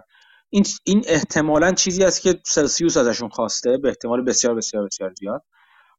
به این معنی که سلسیوس یه دو میلیارد دو خورده میلیارد پول لازم داره liquidity لازم داره و می‌خواد بابت یه سری از بدهیاش باشه بابت یه بابت یه سری از دارایی‌هاش باشه. حالا نمی‌دونم این این disclose نشه شکل دارایی به گلدمن ساکس گفته که من می... ازت می‌خوام که این کار انجام بدی. گلدمن ساکس کارش کار بانک سرمایه گذاری اصلا همین واسطه گریاست دیگه. راوند داره چیز می‌کنه دیگه داره می‌بینی که آیا سرمایه گذارانی هستن که بخوان distressed asset های سلسیوس رو بخرن و براش جلو جلوی ورشکستگیش رو بگیره سلسیوس یا نه. چون اگه نتونه این کارو بکنه نشون میده این نیاز به liquidity هست و نم سلسیوس دنباله. دنبال رفع این نیاز هست و اگه نتونه درست کنه احتمالا ورشکست میشه. درسته. از اون CEO بایننس هم ظاهرا اومده بود یه پولی گذاشته بود تو بیت کوین که این بازار کریپتو رو یکم mood ش رو عوض بکنه. درسته؟ یه کم دو billion دلار اینم بیت کوین خریده بود. من خیلی چیز اون آقای بایننس رو دنبال نکردم. من فقط دیدم که مثل اینکه داره میره دوبی مثل اینکه به خاطر احراز از احتراز از قوانین و مقرراتی که توی آمریکا داره براش ایجاد میشه دست پاشو میبنده. کلا نمی‌دونم داستان چیه ولی اکثر این کمپانی های کریپتو اونایی که پول کریپتو می‌گیرن ییلد میدن و خیلی از این کارا رو می‌کنن اکثرا base شون تو سنگاپوره. حالا نمی‌دونم خیلی regulation براشون favorable ه یا چی جوریه. احتمالا احتمالا بحث regulation ه که خیلی مهمه. بایننس مدل کد ببین یه چیزی یه چیزی که خیلی جالب هستش exchange های مثل بایننس خیلی مدل کسب و کار با, حال خوبی دارن. یعنی اون چیزی که از این دست می‌گیرن با یعنی یکی از از یکی از نقطه به نظر من دارن بد جوری میدوشن مثلا دارندگان تریدر های کریپتو رو. نه اونا که بیت کوین رو دارن و نگه میدن ببین چون یه سری اصلا حالا نه لزوما ماکسیمالیستا بگن که فلان اینا ولی کسی که سرمایه گذاری یارو می‌گیره می‌بره تو والت خودش رو اصلا تموم. یعنی هیچ کاری نداره اصلا تو تو اون اکسچنج نمی‌خواد نگه داره. اونا هیچ چیزی نیست. اونا که به, به, به این عقیدن که بیت کوین یک سرمایه گذاری معتبره در مدت بلند مدت جواب میده. اونا رو اصلا من چیز نمی‌کنم راجع به اونا نمیگم. ولی کسانی که می‌خوان به قول معروف نوسانگیری کنن تو تو بیت کوین یا مثلا trend following انجام بدن خلاصه trader هستن. investor بیت کوین نیستن speculate می‌خوان بکنن توی چیز توی توی در مورد این دارایی خاص. اونا هم خب چند جور چیز دارن دیگه. چند جور چند جور به قول معروف چند جور کار چند جور می‌تونن این کار انجام بدن. یکی اینکه مستقیما خرید فروش کنن یکی اینکه ببرن توی کاستودی یکی از یکی از همین بذارن در یکی از کاستودیان های مثل حالا مثل سلسیوس یا مثل هر چیز دیگه هر هر اکسچنج دیگه که یه ییلد بگیرن ییلد هاروستینگ به قول معروف انجام بدن. ولی خب مثلا کسی که خیلی بازم خیلی ملو خیلی وانیلا به قول معروف. فقط می‌برن توی اونجا و معامله انجام میدن. اون اون spread ی که چیزی مثل بایننس ازشون می‌گیره بابت ورود و خروج اصلا یعنی دیوانه کننده است به نظر من. یعنی قشنگ مثل چیز با دامداری باز داره میدوشه اینا رو کلا بایننس. با به صورت قانونی هم میدوشه نه اینکه چیز نباشه مثلا به یکی داره کلاهبرداری می‌کنه اینا. ولی خب این این این ماجرا این این مدل کسب و کار مدل کسب و کار خیلی خوبیه. به خاطر خود بایننس خیلی جالبه. ولی کسی که میرن توش این کار می‌کنن اصلا جالب نیستن دیگه. من همین چند وقت پیش داشتم یه چیزی رو میخوندم راجع به اینکه چرا چرا سرمایه گذاری تو اینا خیلی هم خوبه اتفاقا. نه توی بیت کوین یا توی کریپتو هایی که معامله میشن بلکه توی این exchange هایی که اینجوری کار می‌کنن. بازم نه اون exchange هایی که به صورت چیز می‌کنن یعنی اون exchange هایی که بخش بزرگیشون با درآمدشون بابت این spread هاست نه بابت yield harvesting و اینا. اونا اونا کلا پانزی ان کلا. ولی این یکی ها نه این یکی یه چیزی هست که مثل مثل هر مثل هر واسطه گر دیگه ای هست واسطه واسطه دیگه ای تو معاملات هستن. از liquidity یه چیزی استفاده می‌کنن و داره داره در واقع اون spread رو می‌گیره. اینا خیلی سرمایه‌گذاری جالبی می‌تونن باشن. ولی خب همشون هم چیز مختلف یعنی بافت ساخت بافت درآمدی مختلف دارن. فقط از یه, یه چیز vanilla پول در نمیارن. همشون تا حدی ییلد هاروستینگ دارن. همشون تا حدی از پانزی بودن هم استفاده می‌کنن و الی دقیقا نکته همینه. اینا این اسپردا رو که می‌گیرن اگه ترید زیاد باشه اگه مارکت رو بالا باشه خیلی ترید می‌کنن خیلی سود می‌کنن و بیشتر و بیشتر ترید می‌کنن. و اینا همجوری این ییلدا رو می‌گیرن مثل یه تکسی که دارن همجوری می‌گیرن و جمع میشه. ولی مارکتشون که رو پایین رفت اگه کریپتو مثلا خیلی اوضاعشون خراب بشه خب اینا عملا این trader ام کم میشن و عملا این درآمد از مثل brokerage معمولی stock market. مثلا تو سال 2020 2021 خیلی درآمد داشتن. ولی trader که کم میشه این investor که کم میشه تو سالی مثل 2022 می‌بینید درآمدشون میریزه دیگه. اینا هم همچی چیزی رو دارن. حالا این یه آقای هست به اسم رامین یه پیجی داره PensionCraft ویدیوشو چندین بار تو گروه گذاشتیم دارن یوکی بیسته صحبت های جالبی می‌کرد در این مورد. مثلا در مورد همین این ییلدا حتی اینو دقیقا اشاره البته چرا اشاره هم کرد. که این یکی از سوال من بود. اینهایی که شما کریپتوتون رو میدین و به شما ییلد میدن این ییلد از کجا در میارن؟ و خب اولش میگن فقط پانزیه. ولی خب یه کاربرد جالبی گفت. مثلا خیلی از این تریدرها می‌بینیم با لورج ده ترید می‌کنن. من یکی تو اون دهات خودمون تو ایران دارم trade شو مثلا می‌ذاره رو اینستاگرام من می‌بینم که ببینم چه خبره. با لورج ده همیشه trade می‌کنه خب این با لورج ده trade کردن مثلا فرض کنید بیت کوین می‌خره با لورج ده. خب این یعنی عملا 90 درصد اون بیت کوینی که می‌خره رو یا باید broker ش پول بهش قرض بده یا باید بیت کوین بهش قرض بده عملا درسته؟ و این rate ی که حساب می‌کرد overnight rate ش خیلی پایین بود ولی annualize ش که می‌کردیم یه عدد وحشتناکی می‌شد. و اینا مثلا یکی از کاری که می‌تونن بکنن اینه شما بیت کوینتون رو بدین به همچین مثلا exchange ی اون trader هایی که می‌خوان لورج بکنن exchange به جای اینکه پول به اونا بده credit به اونا بده بیت کوین شما رو به اونا قرض میده. و interest ش رو می‌گیره از اون interest یه بخشش رو برمیداره یه بخش میده به کسی که اون بیت کوین رو قرض داده. و عملا اینجوری واقعا داره yield می‌گیره. ولی خب نکته اینه که این ییلد تا کی ساستینبل تا وقتی که این بازار رو به بالاست تریدرها علاقه دارن با لورج بالا ترید بکنن و زیاد ترید بکنن. که این پولایی که قرض داده شده به این اکسچنج ها میشه ازش استفاده کرد برای لورج کردن تریدر ها و از اونها ییلد بالا گرفت. ولی دوباره اگه بازار بره پایین از اون ور اون اون سودی که exchange دارن می‌گیرن از قرض دادن از بین میره و خب یا باید بگن که ما دیگه قرض با اون مثلا 10 درصد یا 20 درصد دیگه yield نمیدیم به کسایی که کریپتوشون رو قرض میدن به ما. یا اینکه کلا yield ش رو بیارن پایین. یه داستان دیگه هم هست بحث ریسکه. یعنی اونایی که قرض می‌گیرن اگه به هر دلیلی مثلا قیمت یه gap بکنه و بره پایین و اون exchange ضرر بکنه خب ممکنه این ضرر رو زیاد بشه و دوباره collapse بکنه و کسی که بیت کوینش قرض داده عملا بیت کوینش از دست میده چون protection ی نداره. یعنی این دوتا داستان رو راجع به yield و اینا می‌گفت. حالا شاید با یه ادبیاتی که متفاوت‌تری برداشت من حداقل این بود. و خب یکم دید منو بهتر کرد. جالب بود برام. آره نه نه از اول همین بود. یه دلیل که این چیزی که میگم پانزی بودنش همینه دیگه. یعنی یه دلیلش این که ببین یه, یه چیزی که مهمه تو اینا اینی که از بیرون مثل هر تو هر broker یا هر exchange دیگه دیده میشن. مثلا مثلا میگم OTC market که مثلا مال سهام مال در واقع exchange سهام over counter هستش. یه شرکت دیگه OTC market یه شرکتی که سهامش هم اتفاقا شرکت public و اینا. و بدیهتا به نفع اوناست که چیز چی بهش حجم معاملات بره بالا چون از روی هر معاملات مالیات می‌گیرن دیگه. مثل مثل یه چیز میمونه عوارضی روی پل میمونه که هرچی حجم ماشینی که رد میشه بره بالا عوارض می‌گیرن. ولی ماجرا این که خود اونها هم خود اونها اولا ریسک منیجمنتش هست خود اینها هم لورج هستن. و اینکه اگر تعداد این حجم بیاد پایین این اپریشنال لورجشون خودشون رو ناکات می‌کنه. اینش اینش خیلی خطرناک هستش. و خب یک دلیلی که هیچ کدوم از این شرکت ها یعنی الان در مورد چه چه خود exchange ها چه خود حتی چیزها چه خود در واقع خود خود cryptocurrency هستن. شفافیت ما یه ایراد اصلی که بهشون گرفته هم گرفته میشه همین شفافیت مالیت در مورد به stable coin ها مخصوصا گرفته میشه یا به exchange ها گرفته میشه.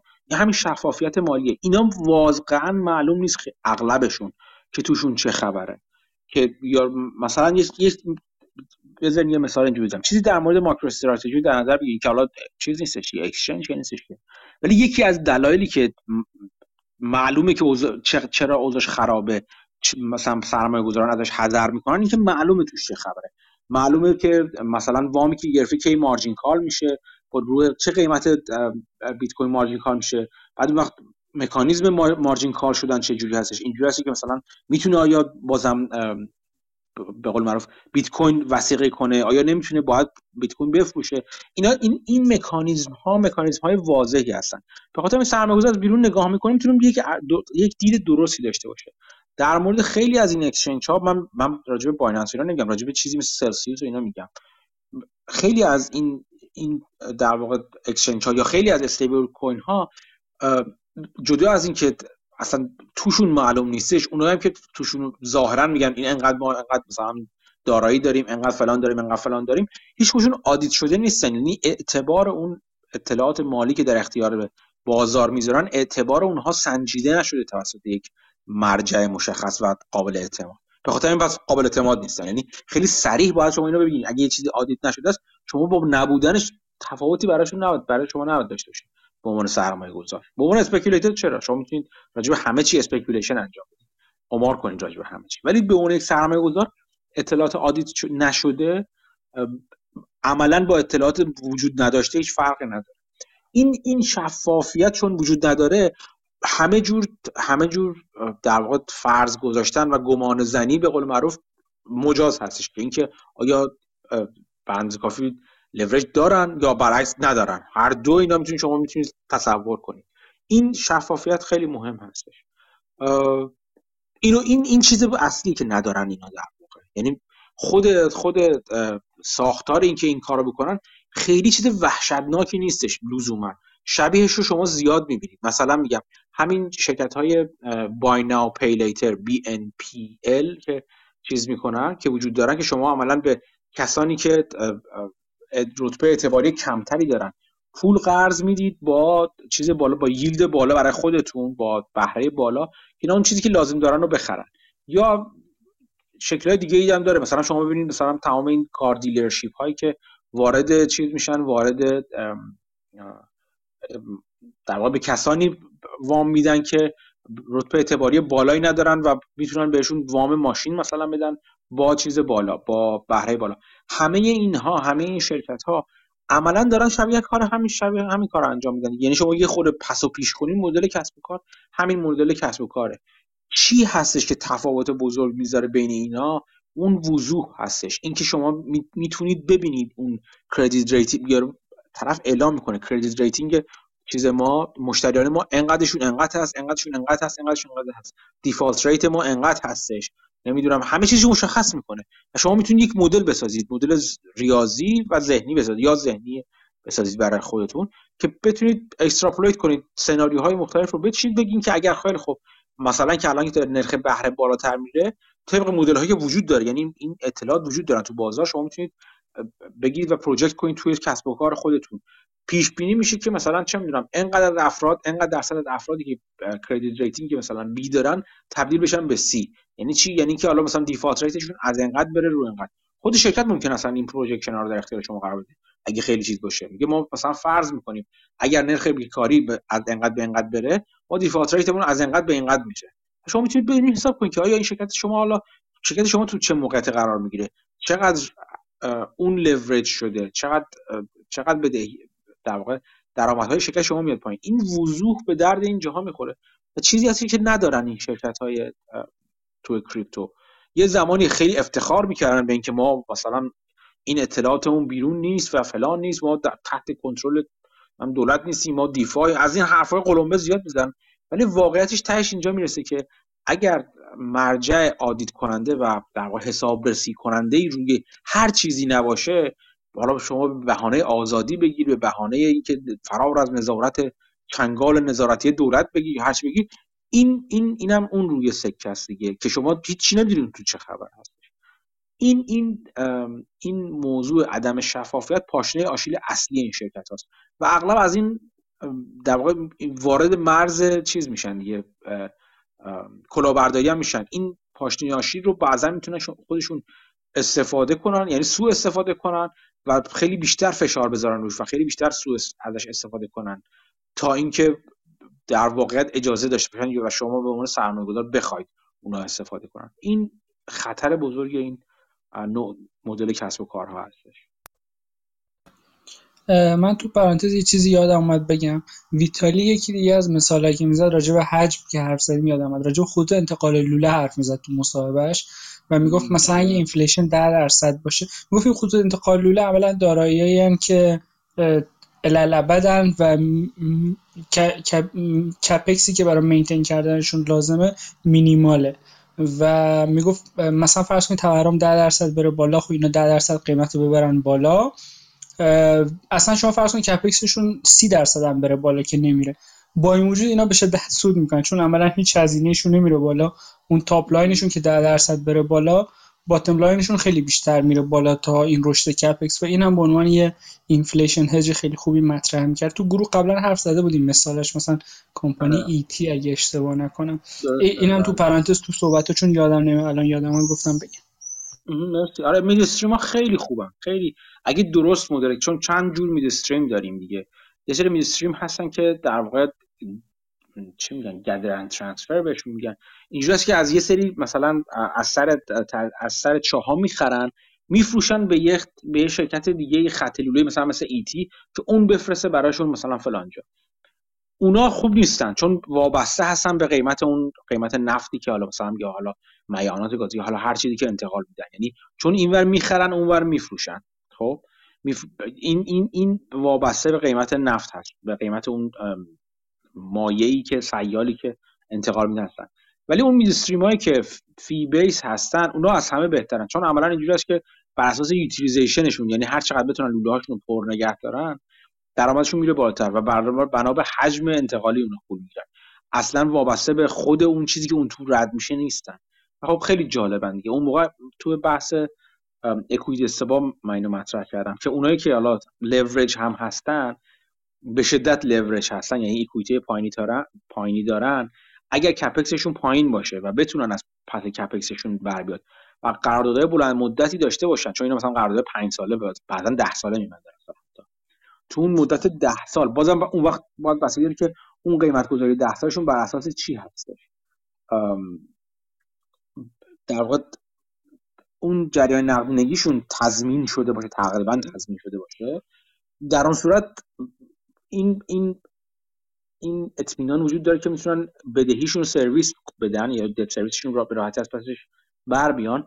و چیزی که باقی میمونه این که براشون پول نقد میمونه دیگه. و اون پول نقد اگه شروع بدهیشون رو بدن چون گفتیم توی اکویتی استابا اینجوری که بدهی خیلی عظیمی دارن و اکویتی خیلی کوچیکی دارن. ولی اون بدهی رو راحت می‌تونن بپردازن. این این اطمینان رو وقتی حاصل کنیم در صورت یک معامله یک جور لورج خیلی خیلی خوب انجام دادیم مثل کسی مونی که خونه خریده چون مثلا خونه که حالا تو آمریکای شمالی حداقل اینجوری که خونه می‌خوایم مثلا 20 درصد خونه رو خودتون پول نقد می‌ذاریم بقیه‌اش رو وام می‌گیرید دیگه.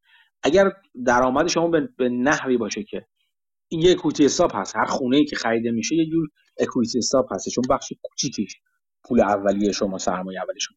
بقیه هنر شما اینه که به صورت خیلی دائم و مطمئنی بتونید بدهیتون رو سرویس بدید یا در واقع باز پرداخت بدهیتون رو انجام بدید. در این صورت به خاطر هم اینجور وقت هست که میگن معامله مسکن یعنی خرید خونه خیلی پرسود هستش. چون یک معامله لورج و اهرام شده به شدت بالایی هستش ولی نیاز به اون هست که شما مطمئن باشید می‌تونید از پس بدهیش بر بیاد. همین اتفاق در مورد خطوط میدستریم هم می‌تونه بیفته اگه اگه اکویتی حساب باشن اگر هم نه که اغلبشون البته چیزن اغلب اینا میدستریم ها اغلبشون نه همشون. اغلبشون MLP هستن و پسترو چیز هستن انتیتی هستن. به این معنی که مالیاتی نمیدن و مالیاتش به عهده شما خواهد بود مالیات سودشون. و اگه بیارین تو حساب های معاف از مالیاتتون می‌تونید سود خیلی خیلی خوبی داشته باشید.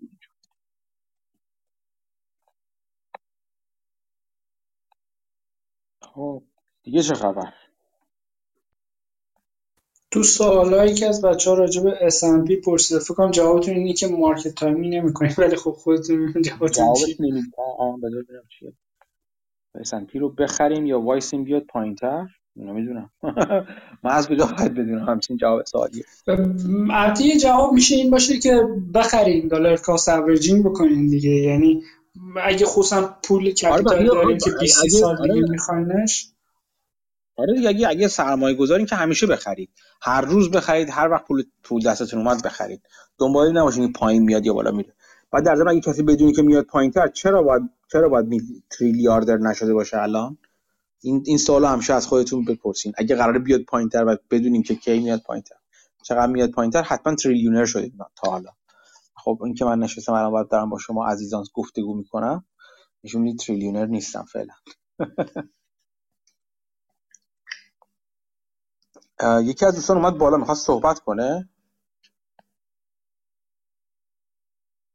آقای اشکان هست فکر می‌کنم.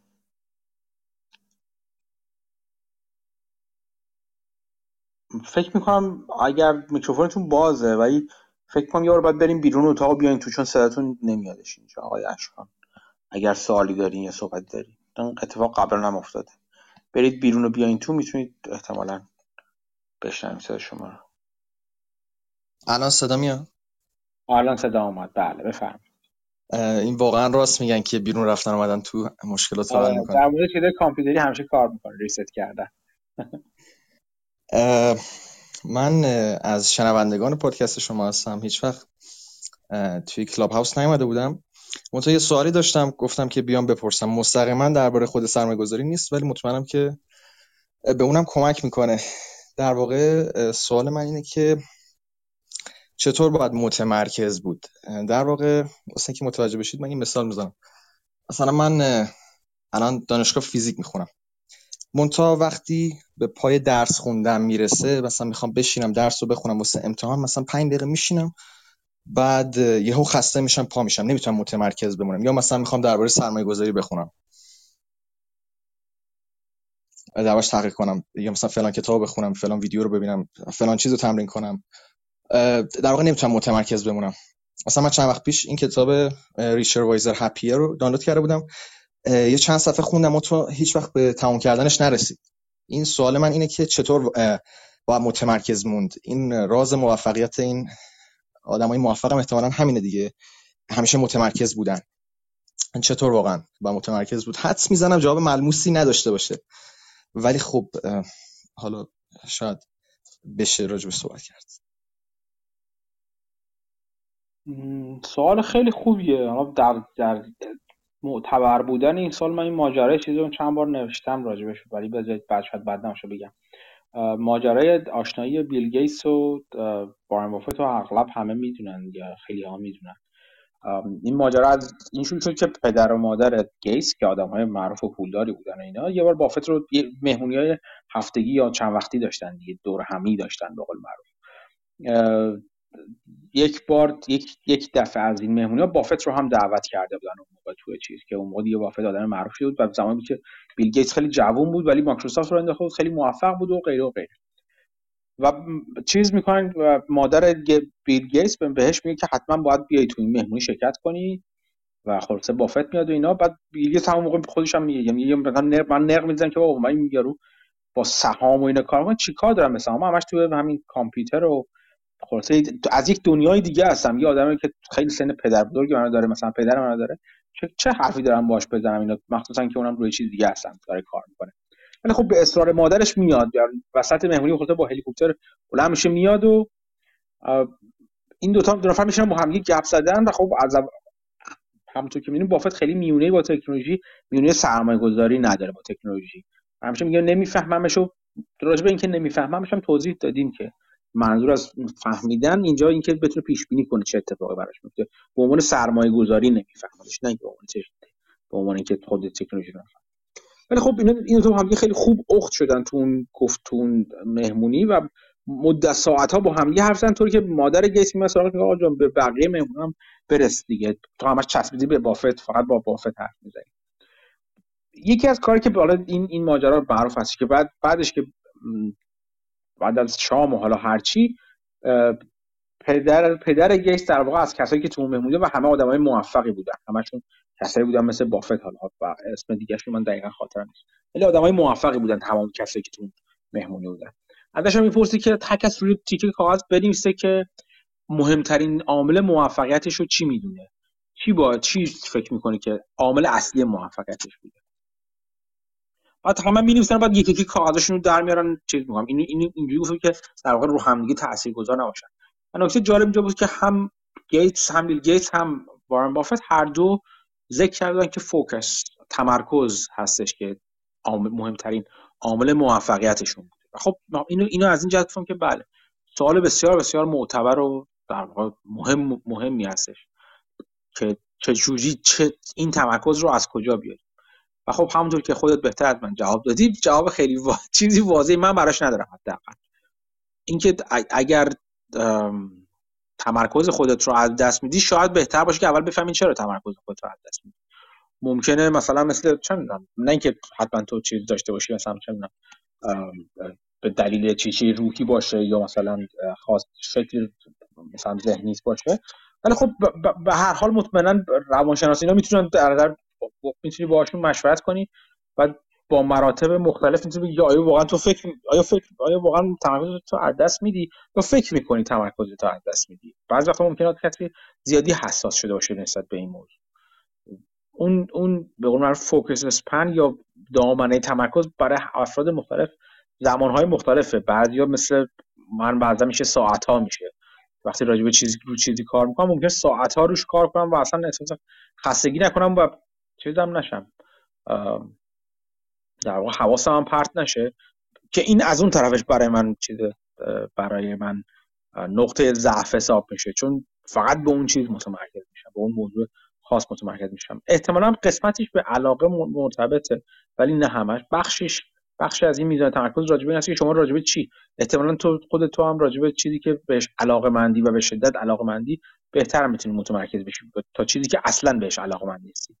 خب این همه ماجرا مطمئن مطمئنا نیست.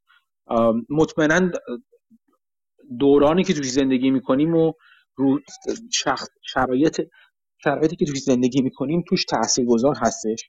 ما هر روز گوشی دستمونه هی برمیگردیم چون هم مسیجامون رو چک می‌کنیم شبکه اجتماعی هم توییت رو چک توییتر رو چک کنیم فیسبوک رو چک کنیم اینا خودش یعنی منظورم که ما خودمون رو تربیت داریم می‌کنیم به اینکه تمرکز خودمون رو از دست بدیم اصولا.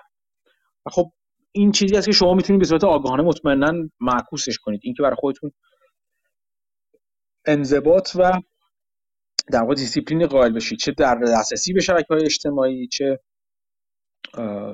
در مطالعه چه همه چی. چه اصلا خودتون رو در معرض رویدادهای کوتاه مدت قرار دادن. اینکه چقدر اخبار نگاه می‌کنید. خود اخبار نگاه کردن به نظر من تمرکز رو از بین می‌بره. دید رو کوتاه مدت می‌کنه تا بلند مدت. اینکه شاید زیادی با اخبار سر کار داریم. البته تو ایران متاسفانه در واقع چی بگم بهش؟ وضعیت موجود هست. مجبورن آدم ها با اخبار زیاد سر کارش بشن. چون هر لحظه ممکنه زندگیشون رو پشت رو کنن این وضعیت وضعیت اقتصادی و اجتماعی که برقرار هست و سیاسی که بعضا برقرار هست. ولی خب تا حدی احتمالا می‌تونید تمرین کنید مراقبه و مدیتیشن احتمالا کمک می‌کنه. مطالعه راجبه همین موضوع تمرکز می‌تونه کمک کنه تا حد زیادی. یه چیزی یک وجهی نیستش که فقط با یک کار من بگم یه به قول معروف silver bullet یا یک راه حل نهایی است برای اینکه کلا این مسئله رو برای شما حل کنه و تمرکز شما رو زیاد کنه. یک یک مجموعه کار رو باید انجام بدید. از اینکه راجبه چی دارین تمرکز می‌کنید چجوری خودتون رو در معرض واکنش های لحظه قرار ندید و خودتون تربیت کنید که نرید سراغ اخبار سراغ شبکه های اجتماعی و خیلی قسمتش بزرگیش به اراده است مطمئنا. بازم نه همش بدیهتا. همه اینا بخشش بخشی از این تمرکز رو برای شما برمقام میاره. حالا اگه دوستان دیگه چیزی خوندن یا نظری دارم من خوشحال میشم بشنوم توی چت علی میگه اسکین این گیم میگه روی چیزی سرمایه گذاری بکنیم پولتون که اونجا باشه تمرکز میاد. مرتضا میگه کتاب Deep Work رو پیشنهاد میده میگه اون خیلی جالبه. آره، اتفاقا مصاحبه ویتالی راجع به همین هم حرف می‌زنه. اون کتاب Atomic Behavior رو suggest می‌کنه. کلا behavioral psychology میگه چیزایی که نمی‌خوای رو باید سختش بکنی چیزایی که می‌خوای رو باید راحتش کنی. reward و پنالتی بذاری. مثلا ویتالی می‌گفت که من روزی 6 تا لیوان coffee میخوردم. گفتم خب از این به بعد هر بار که می‌خوام یه لیوان coffee بخورم قبلش باید 15 تا 30 تا فکر کنم 30 تا push-up بکنم 30 تا با دست بذاره به بالا. فارسیش چی میشه push-up. شنا. سی تا شنا ببخشید. بعد می‌گفت این باعث شد که در بلند مدت بعد از مثلا چندین ماه رسید به روزی دو لیوان قهوه از شیش تا. یعنی از درد و عذاب شنا رفته آره. و دیسیپلین اینه که حتما قهوه می‌خواد باید قبلش این سی تا شنا رو بره. خب این یه نمونه پانیشمنته و برعکسش هم می‌گفت. مثلا می‌گفت می‌خوایم بریم بدوین کفش دوتون رو بذارین جلو چشتون. لباس ورزشتون جلو چشتون. یعنی تا می‌تونین راحتش بکنین اون بیهیویر رو. یا مثلا برای چیزای دیگه مثلا فرض کنید شیرینی زیاد می‌خورید یه شیرینی رو دم دست نباید بذاری. بعد قایمش بکنی که هر بار می‌خوای بری افورت ازت ببری که بری یه دونش رو برداری چیزای شبیه به این می‌گفتن یا مثلا فرض کن بشقابو می‌گفتن کوچیک بکنین که می‌خواین غذا بکشین هر چی می‌خوایم بخوریم بخوریم ولی یه بار تو بشقاب نباشه. هر بار این زجر رو بکشین که پاشین بریم مثلا از آشپزخونه از قابلمه داریم بکشین به پشت میز بخورین دوباره خواستین دوباره پاشین بریم. این باعث میشه که اون حجم غذایی که می‌خورین کم بشه. اینها فکر کنم من خودم نخوندم مثلا خانمم خونده این کتاب رو اتمیک بیهیویر رو همچین مثالایی ازش شنیدم. کارش behavioral psychology ه و اینجوری سعی می‌کنه این رو درست بکنه. ولی خب کلا یه سال دیگه هم که از همون موضوع passion ی که شما گفتین. شاید آدم اگه یه موضوع رو علاقه نداره لازم نیست خودش رو مجبور بکنه که حتما اون موضوع رو انجام بده. می‌تونه یه مدت یه کارایی بکنه. اگه علاقهش زیاد نشد پشنش زیاد نشد شاید بهتر اون topic رو ول بکنه. مثلا investing خب شاید بتونه indexing انجام بده لازم نباشه مثلا بره deep تر مثلا stock picking بخواد بکنه یا کارهای دیگه بکنه. همه حرفایی که مسعود زد من با همش موافق هستم. توی کامنت ها بچه ها کتاب های دیگه هم دارن معرفی می‌کنن. بجز حالا اون Deep Work که بچه ها معرفی هم مسعود معرفی کرد. کتاب کار عمیق. کتاب Atomic Habits رو من نخوندم خلاصش رو خوندم. درسته؟ کتاب خیلی خوبی منم شنیدم هستش. کتاب نویز دنیل کانمن هستش که اونم منم بازم اونو هنوز نخوندم. ولی اونم میگن کتاب خوبی تد تاک معرفی کردن. اشکان می‌تونید نگاه کنید تو بخش کامنت ها. بچه ها چیزای جالبی گذاشتن که کمک می‌کنه. اون عادت ها حالا اتمیک هابیت هابیت برای من خیلی کار کرد. اینکه سعی کردم برای خودم یه سری عادت هایی رو بسازم. مثلا عادت پیاده روی روزانه یه حالا یه خصوصیت نمی‌دونم از کجا میاد. برای من برای خود من عادت درست کردن خیلی ساده است. یعنی یه چند مثلا چند هفته دو دو سه هفته پشت سر چیزی رو تکرار می‌کنم سریعا تبدیل به ناخودآگاه هم میشه. یه دلیل یه دلیل شاید به خاطر مشکل باعث میشه من کمتر فکر کنم. به هر چیزی که کمتر از اون چیزی که بیشتر علاقه بهش دارم باعث میشه به اون بیشتر کمتر فکر کنم و به اون چیزی که بیشتر علاقه دارم بیشتر فکر کنم و وقت بذارم اون کار من راحت میپذیرم. مثلا اینکه مثلا راجع به چیز پیاده روی رو برای من اینجوری که گوش دادن کتاب یا پادکست گذاشتم حین پیاده روی. عملا چون من باید اون چیز رو گوش کنم و از گوش کردن پادکست مثلا یا آدیو بوک لذت می‌برم و فکر می‌کنم که احساس رضایت می‌کنم. اگه اون کار انجام بدم تهش ته روز برای من روز نمیشه. پیاده روی رو گذاشتم حین اون. برام همش میرم تو در و جنگل و اینا. راه میرم مثلا پیاده روی طولانی دیگه طولانی هم که یه یک ساعت است. یه 7 8 کیلومتر پیاده روی می‌کنم. یه چیزای اینجوری هست دیگه. دقیقا منم موافقم که با psychological psychological behavior یا هر چی اسمشو می‌ذاریم با کلک های اینجوری آدم می‌تونه خودش رو گول بزنه و به سمتی که خودش دلش می‌خواد خودش رو گول بزنه. خوندن کتابهایی مثل این کتابهایی که دوستان معرفی کردن می‌تونه بسیار بسیار کمک کنه. ممنون از همه که مشارکت کردن و این ایده ها رو دادن. مرسی از دوستانی که این کتاب ها رو گذاشتن. مرسی از شما که جواب دادیم من فقط یه چیز بگم و در واقع اگه صحبت بیشتری نیستش خیلی مزاحم نباشم. اونم اینه که این علاقه که البته تأثیر گذاره ولی مثلا من خود این چی بش... مثلا من ساز می‌زنم. آره من گیتار می‌زنم. می‌خوام تمرینش کنم. ولی هر سری میرم پای گیتار یه پنج دقیقه مترونوم رو روشن می‌کنم سازو می‌زنم اونطور که خسته میشم پا میشم میرم. من واقعا ساز زدن دوست دارم. یعنی من اگه بحث علاقه باشه اینجا این مطرح نیست چیز بیشتریه. همون چیزی که ملت به عنوان تنبلی خطاب می‌کنن در واقع چی بهش میگن؟ چیزی بیش از علاقه است ولی خب این چیزایی که شما و دوستان معرفی کردید امیدوارم که کمک کنه. من یه چیز دیگه هم بگم این اکانت خود من نیست. من اسمم کوروش این اکانت یکی از دوستان اومدم باش اشکان دوست داشتم اینو بگم اینجا بمونه. مرسی از پاسخگوییتون با اجازه. ممنون. ممنونم مرسی. امیدوارم که موفق بشید در این حل این مشکلی که دارید مرسی مرسی. احتمالا پاسخ به این سوال راز خوشبختیه ولی خب. احتمالا هم یه نکته من فقط اضافه بکنم. می‌تونین یه کلک مثل آقا مهدی بزنین به که کتابا رو بخونین کتابا رو گوش بدین. آره. خب حالا که اینجا آمدیم من یه سوال بپرسم. این کتابای صوتی رو از کجا گیر میارین؟ چون مثلا همین ریچارد وایز رپی من اصلا پیدا نکردم. من چون می‌دونم این اگه بحث کتاب خوندن هم تو گوشی باشه منم انگلیسی باشه خب خیلی کار سختی میشه برای من. اومدم کتاب صوتیش رو کنم ولی گیر نیومد. تو اینترنت گشتم توی گروه در تو کانال شما گشتم. همین پرس زنی در بازار تو نبودش. اینا رو مثلا منبع خاصی اگر داری نمی‌دونم جایی هستش. مثلا واسه کتاب لیبجنه ولی برای آدیو بوک کجا من باید برم؟ با تورنت می‌تونید دانلود کنید اینا رو. آدیو بوک بی هست فکر می‌کنم. تورنت هستش چیزش.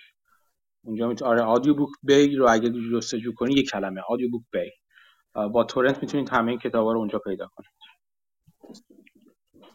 خیلی ممنون متشکرم. خواهش می‌کنم.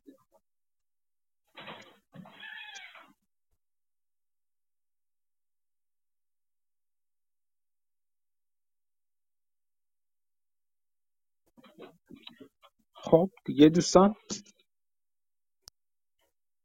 حمید یه مصاحبه جالب از سی ام بی سی با سی او اگزان موبایل گذاشته بود. نمی‌دونم حمید می‌تونه صحبت کنه اونم جالب بود. آره آره. من نشیندم. اگه حمید می‌تونی بیای بالا جایی هست که می‌تونی صحبت کنیم بگی چی میگه. خیلی خوب میشه اگه توضیح بدی. حالا تا حمید میاد بالا اگه بتونه من گوش دادم درک من این بود که صحبتش این بود که دولت خودش اومد بالا. ولی خب صحبتش این بود که دولت نباید انتخاب بکنه چه روشی از کربن کپچرینگ بهترینه. و بذار همه این روش ها بیان بالا ببینه کدوم بهتر کار می‌کنه. این یکی از بخش صحبتش بود. من یه ده دقیقه زمان می‌خوام الان میام براتون توضیح میدم که چی میگه دقیقا. باشه باشه. باشه باشه. مرسی هم برو برو. ببخشید الان برمیگردم. خب تا امین میاد این من یه،, یه جایی که میس اسپورت کردم ExxonMobil روی carbon capturing داره کار می‌کنه که مثلا بنزین و اینا تولید بکنه نفت و اینها کربن تولید می‌کنه ولی به جاش از یه طرف دیگه سیستمی بسازه که کربن هوا رو بگیره. روش های دیگه هم هست مثل, انرژی بادی خورشیدی اینها که مثلا carbon footprint پایین تری داره. این صحبتش یه بخشش این بود که نباید دولت انتخاب بکنه کدوم روش بهترین بعد بذاره ببینن کدوم روش cost efficient از بین همه این مجموعه. شاید چند تاش با هم بتونه یه جوابی رو که دنیا نیاز داره رو بسازه و نباید انتخاب کنن یه بخش دیگه از صحبتاش هم این بود که می‌گفت ازش می‌پرسن خب این همه خودرو الکتریکی اینا داره زیاد میشه شما چیکار می‌کنین؟ می‌گفت خب این نفت ما اگه اونجا مصرف نشه داره میره به سمت فراورده های پتروشیمی. این هم صحبتی که مانگر می‌کرد. می‌گفت نفت رو به جایی بسوزونین نگهش دارین از چیزهای محصولات پتروشیمیش استفاده بکنیم چون لازمه و چیزی که از بین میره. سی او ایکس دقیقا این point رو می‌گفت که چجوری اینها تولیدشون می‌تونه همچنان sustain بشه و می‌گفت الان فشار بیاریم مثلا اون نیاز انرژی دنیا برطرف نشده باشه ولی تولید نفت بره پایین مشکلی حل نمیشه. صحبتاش این هایلایتاش برای من بود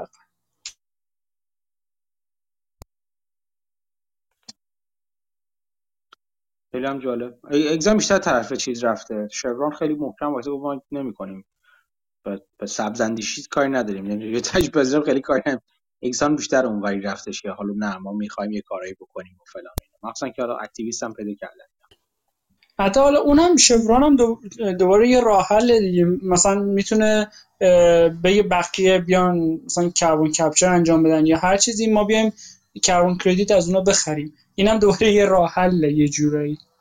آره آره. و من چیزی بیشتر خوشم میاد. اینکه من روش چیزی بیشتر خوشم میاد. شفران رو بیشتر خوشم میاد تا روش اکسان بافت هم شفران خریده نه اکسان فکر کنم درسته؟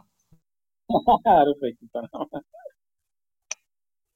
این هم حرف درستی بذاریم تا حمید بیاد ببینیم که چه خبره. من چیزی هست نیست. نه هنوز خبری نیست این چیزم جالبه. این یه, یه،, یه نمودار در واقع از مکینزی گذاشتم من. راجع به میزان تعداد یعنی هزینه ای که داره ایستگاه های شارژ خودروهای الکتریکی که میگن الان حدودا 100 هزار تاست باید تو 2030 به یک میلیون دیویس هزار تا برسه. و تخمین زده میشه که تا موقع این تعداد باید افزایش پیدا کنه. و هزینه که براش تخمین زده میشه 38 میلیارد چیزی که الان دولت تو بخش اینفراستراکچر براش در نظر گرفته 7.5 میلیارد. تو توییتر من اینو گذاشته بودم یه سری گفتم مگه باید کار دولتیه باید این برای همچین سرمایه گذاری نه این این حرفم به این معنی نیستش که کار دولته بلکه داره نشون میده این عدم توازن سرمایه گذاری وجود داره و بنابراین باید توی سرمایه گذاری بشه و بنابراین شرکتایی که سرمایه گذاری کنن احتمالاً ایده های سرمایه گذاری جالبی می‌تونن باشن. همین. نه اینکه فکر کنم به این معنی نیستش که من دارم میگم که دولت چرا نمی‌کنه. نه اعتراض نیست به دولت. البته زیر ساخت اگه باشه یه جورایی دولت زیر ساخت رو می‌سازه دیگه. این هم میشه اونجوری هم بهش نگاه کرد. ولی حالا یه سوالی که برای من پیش میاد اینه که آیا این قیمتی که میگن با فرض بر اینه که خودروهای مختلف شارژرهای مختلف دارن یا با فرض اینه که این شارژرها کامپتیبل خواهند بود؟ چون ظاهرا تو آمریکا این مشکل هست تو اروپا نیست که استاندارد شارژرها فرق می‌کنه و خب شارژر یه خودروساز به درد یکی دیگه نمی‌خوره و خب این مشکل بزرگیه. و این خب هزینه رو می‌بره بالا. با فرض این عدم تطبیق اون هزینه تخمین زده شده یا بدون فرض این؟ فکر می‌کنم با فرض کلوارس فرض های کلی در نظر که ما انقدر خودرو چیز داری خواهیم داشت به این تعداد خودرو خودروی الکتریکی خواهیم داشت و این تعداد خودرو الکتریکی انقدر ایستگاه نیاز دارن. یعنی اگناستیک هست فعلا نسبت به اینکه کدوم خودروها کجا میاد. الان هم شرکت های مختلف یعنی خود تسلا و جی ام و اینا می‌دونم دارن روی خودشون روی روی, روی تجهیزات خودشون دارن کار می‌کنن. یکی از چیزایی که الان جی ام داره سرمایه گذاری می‌کنه روش اتفاقا من چند یکی دو روز پیش دو, دو تا مقاله میخوندم تو برانز در مورد جی ام. راجع به همین صحبت می‌کنه که بخش بزرگی از سرمایه گذاری که جی ام داره رو بخش خودرو الکتریکی می‌ذاره جزا از پلتفرم باتری خاصی که داره تولید می‌کنه که پلتفرم عمومی برای همه ماشینش داره درست می‌کنه روی تجهیز چارج استیشن هاش هم داره سرمایه گذاری می‌کنه. از ما تسلا هم دیدیم که این کار داره مثلا داره می‌کنه فور داره ازش حرف می‌زنه اینا. فکر می‌کنم این مشکل مشکل بزرگ یعنی چالش بزرگی هستش. تا حد زیادی تو اروپا یک دلیلش به خاطر اینکه حالا خودشون اونها هماهنگتر هستن یه دلیلش هم احتمالاً اجبارهای دولتی هم حتما هست دیگه. که کلا هماهنگتر تا حد زیادی میشن. ما مثل شبیه ماجرای شارژر اپل دیگه که اتحادیه اروپا داره اپل رو مجبور می‌کنه که USB-C رو بذاره جزو شارژرهای مورد پذیرشش از 2024 به بعد. این مشکل جدی است. از طرف خود خود شرکت ها هم یعنی حرف اون ورش هم هست. یعنی شرکت میگه من شارژر من این تکنولوژی خاص شارژری که من می‌خوام بذارم برای مثلا optimum life باتری خودم هم بهتر کار می‌کنه یا اصلا optimum charging رو انجام میده و غیره و غیره یعنی خود شرکت هم خیلی بی مبنا این حرف رو نمی‌زنه. ولی خب باید دید که کجا می‌رسه. سلام. سلام همین چطوری؟ ببخشید من معذرت می‌خوام. یه کاری داشتم گفتم که دیرتر بیام. یه خورده که در واقع بتونم بیشتر صحبت کنم باهاتون خوب یه لحظه یه لحظه صبر کن دیدم محسود اومد بالا. این و یه مسئولش دیگه اومد بالا. چیزی می‌خواستی شما بگین آقای مسعود راجع به شارژ و اینا. سلام به همگی. نه من یه سوال غیر مربوط می‌خواستم بپرسم. یعنی ربطی به شارژر و اینا نداره. ولی اگر الان شما می‌خواین صحبت کنید من می‌تونم بعدا بپرسم. آره بذار حمید بگه چون حمید قبول راجع به ماجرا اکسان بگه. بعدش اگر هر فرصت داشتید بودید بعدش با بله حتما حتما. مرسی. حمید خواهش می‌کنم. حمید جان بگو. جالب بود برام مصاحبه سی او اگزان. اولا که خودش من تا حالا مصاحبه در واقع انقدر طولانی ازش ندیده بودم. خیلی جالب بود. اولش گفت من سی سال توی اگزان دارم کار می‌کنم و با لباس خود شرکت هم اومده بود نشسته بود که این برام جالب بود. دوم اینکه شروع کرد با خودروها. گفت که اگزان آماده است برای در واقع مس اداپشن خودروهای الکتریکی. گفت ما آمادگی داریم ولی گفت که پیش بینیامون اونجوری که همه فکر می‌کنن هم نیست. گفت پیش ما اینه که در واقع تقاضا برای پترول تا سال 2040 به سال همون اندازه باشه که سال 2014 بوده. یعنی گفت که پیش بینی ما اینه که اونقدرها هم این در واقع تقاضاهای کم نشه. بعدش ادامه داد در مورد اینکه چرا دارن تولیدشون رو زیاد می‌کنن. یعنی مجده ازش پرسید که شما دارید تولیدتون رو افزایش می‌دید. ولی این به نظر نمی‌رسه که یه لانگ ترم گول باشه برای در واقع اویلنگ گس کامپنیا و این گفت که بحث عرضه و تقاضاست. گفت ما اگه تولید نکنیم یه کس دیگه ای تولید می‌کنه. حالا بحث اینه که آیا امریکا می‌خواد که در واقع اون دامیننس خودش رو از دست بده توی مارکت اویلنگس یا نه؟ گفت اگه ما تولید نکنیم خب یه کس دیگه ای تولید می‌کنه چون تقاضا وجود داره براش. در مورد سیاست های دولت صحبت کرد گفت که دولت یه جاهایی داره سیاست های حمایتی بیخود از یه سری از بخشا می‌ذاره. می‌گفت مثلا به نظر ما آنشور ویند اصلا چیزی نیست که آینده داشته باشه. می‌گفت به نظر ما توی حوزه مثلا رینیوبلا می‌گفت به نظر ما فقط آفشور وینده که در واقع توی حالا اون حوزه باد در واقع. معنی پیدا می‌کنه. می‌گفت دولت اومده یه سری اینسنتیوهای یه جاهایی گذاشته که داره مارکت رو به هم می‌زنه. مثلا می‌گفت که ما اگه بخوایم حالا همه می‌دونیم که چرا هیدروژن مثلا مهمه در آینده حالا شبکه برق. می‌گفت مثلا برای امریکا چون ما منابع عظیم گاز طبیعی داریم شاید green hydrogen بهتر از blue hydrogen باشه. green hydrogen هیدروژن سبز هیدروژنیه که از گاز طبیعی درست میشه اما blue hydrogen از همون هیدرولیز آب درست میشه. می‌گفت شاید برای ما option بهتری باشه که توی آینده به سمت هیدروژن سبز بریم. اما دوباره خود دولت داره از یه سری از بخشا حمایت می‌کنه که اون بلو هیدروژن رو در واقع اینسنتیوایز می‌کنه و بهش در واقع کردیت بیشتری میده. می‌گفت دولت یه جاهایی با سیاست گذاریاش داره بازار رو به هم می‌زنه. و در مورد همین نفت و گاز هم می‌گفت. می‌گفت از اون بر ما رو به خاطر تولید کربن و در واقع حفاری های بیشتر جریمه می‌کنن از این بر الان دولت داره میاد میگه که نفت و گاز بیشتری تولید بکنید. می‌گفت ما نمی‌دونیم حالا چهار سال دیگه پنج سال دیگه سیاست دولت چی باشه. به خاطر همین می‌گفت ما به یه سیاست consistent ی نیاز داریم.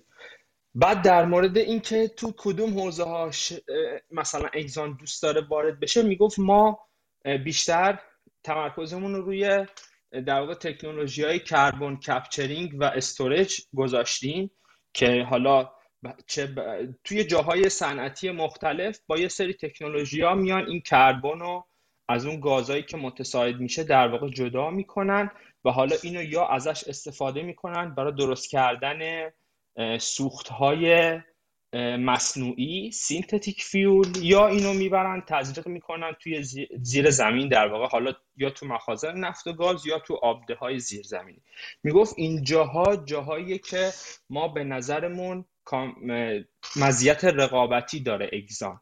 می‌گفت ما خیلی علاقه به وارد شدن به حوزه های دیگه مثلا مثل در واقع انرژی بادی و خورشیدی شاید نداشته باشیم. اینم برام جالب بود که می‌گفت ما مثلا متمرکز میمونیم روی اون جاهایی که می‌دونیم در واقع مزیت داریم. و کلا highlight اش همین بود دیگه. به علاوه اون چیزایی که مسعود گفت برای من تقریبا میشه گفت highlight اش این بود. و جالب بود مخصوصا اون جایی که می‌گفت مثلا یه جاهایی داره incentive می‌ذاره دولت که شاید برای آمریکا مزیت رقابتی نداشته باشه یا اصلا آیندهمون اونجا نباشه. مثلا می‌گفت ما اگه می‌بینیم اروپایی ها انقدر دارن روی مثلا هیدروژن آبی کار می‌کنن خب به خاطر اینکه منابع, منابع گاز ندارن گاز طبیعی ندارن. ولی امریکایی که این همه منابع گاز طبیعی داره می‌تونه در واقع از اینا استفاده بکنه و به نظر ما آینده مثلا هیدروژن برای ذخیره در واقع انرژی به سمت مثلا هیدروژن سبز نسبت به هیدروژن آبی. آره به نظرم جالب بود صحبت هایی که می‌کرد. حالا یه سری انتقادات هم به دولت کرد که تو هفته گذشته نامه چیزم دیدیم. نامه مدیرعامل شورون هم بود اگه اشتباه نکنم. اونم یه نامه حالا محترمانه یه خورده در واقع جدی نوشته بود به بایدن که شما سیاست گذاریاتون باعث شده که الان وضعیت حوزه انرژی این شکلی باشه. نه اینکه ماها نمی‌خوایم تولید بکنیم یا اینکه ماها نمی‌خوایم نفت و گاز رو مثلا گرونتر بفروشیم.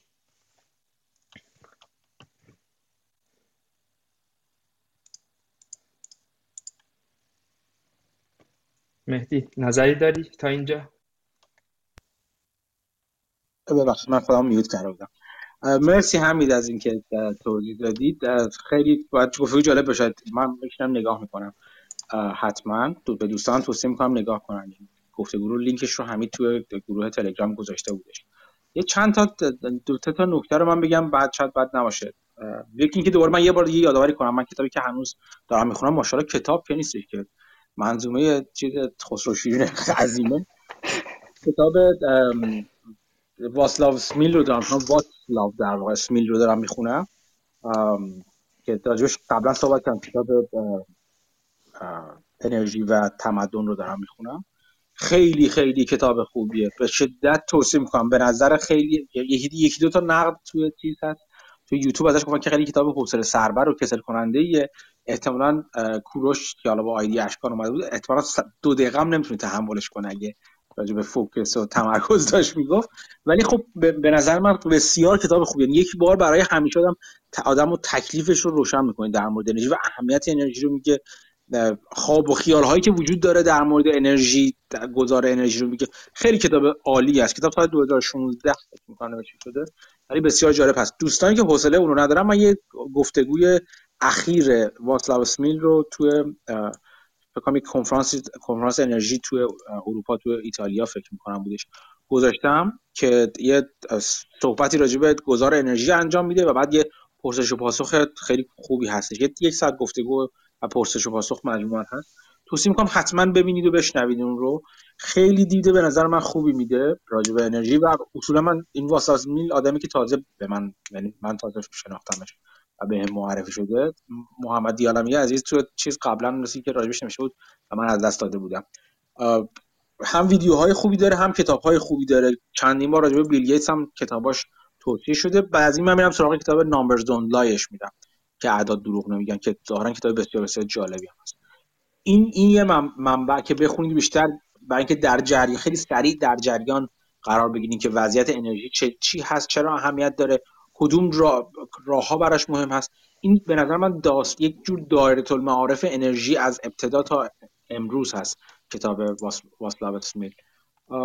این رو خواستم یه یادآوری دوباره کنم و در تبلیغات دوباره در مورد کتاب انجام بدم.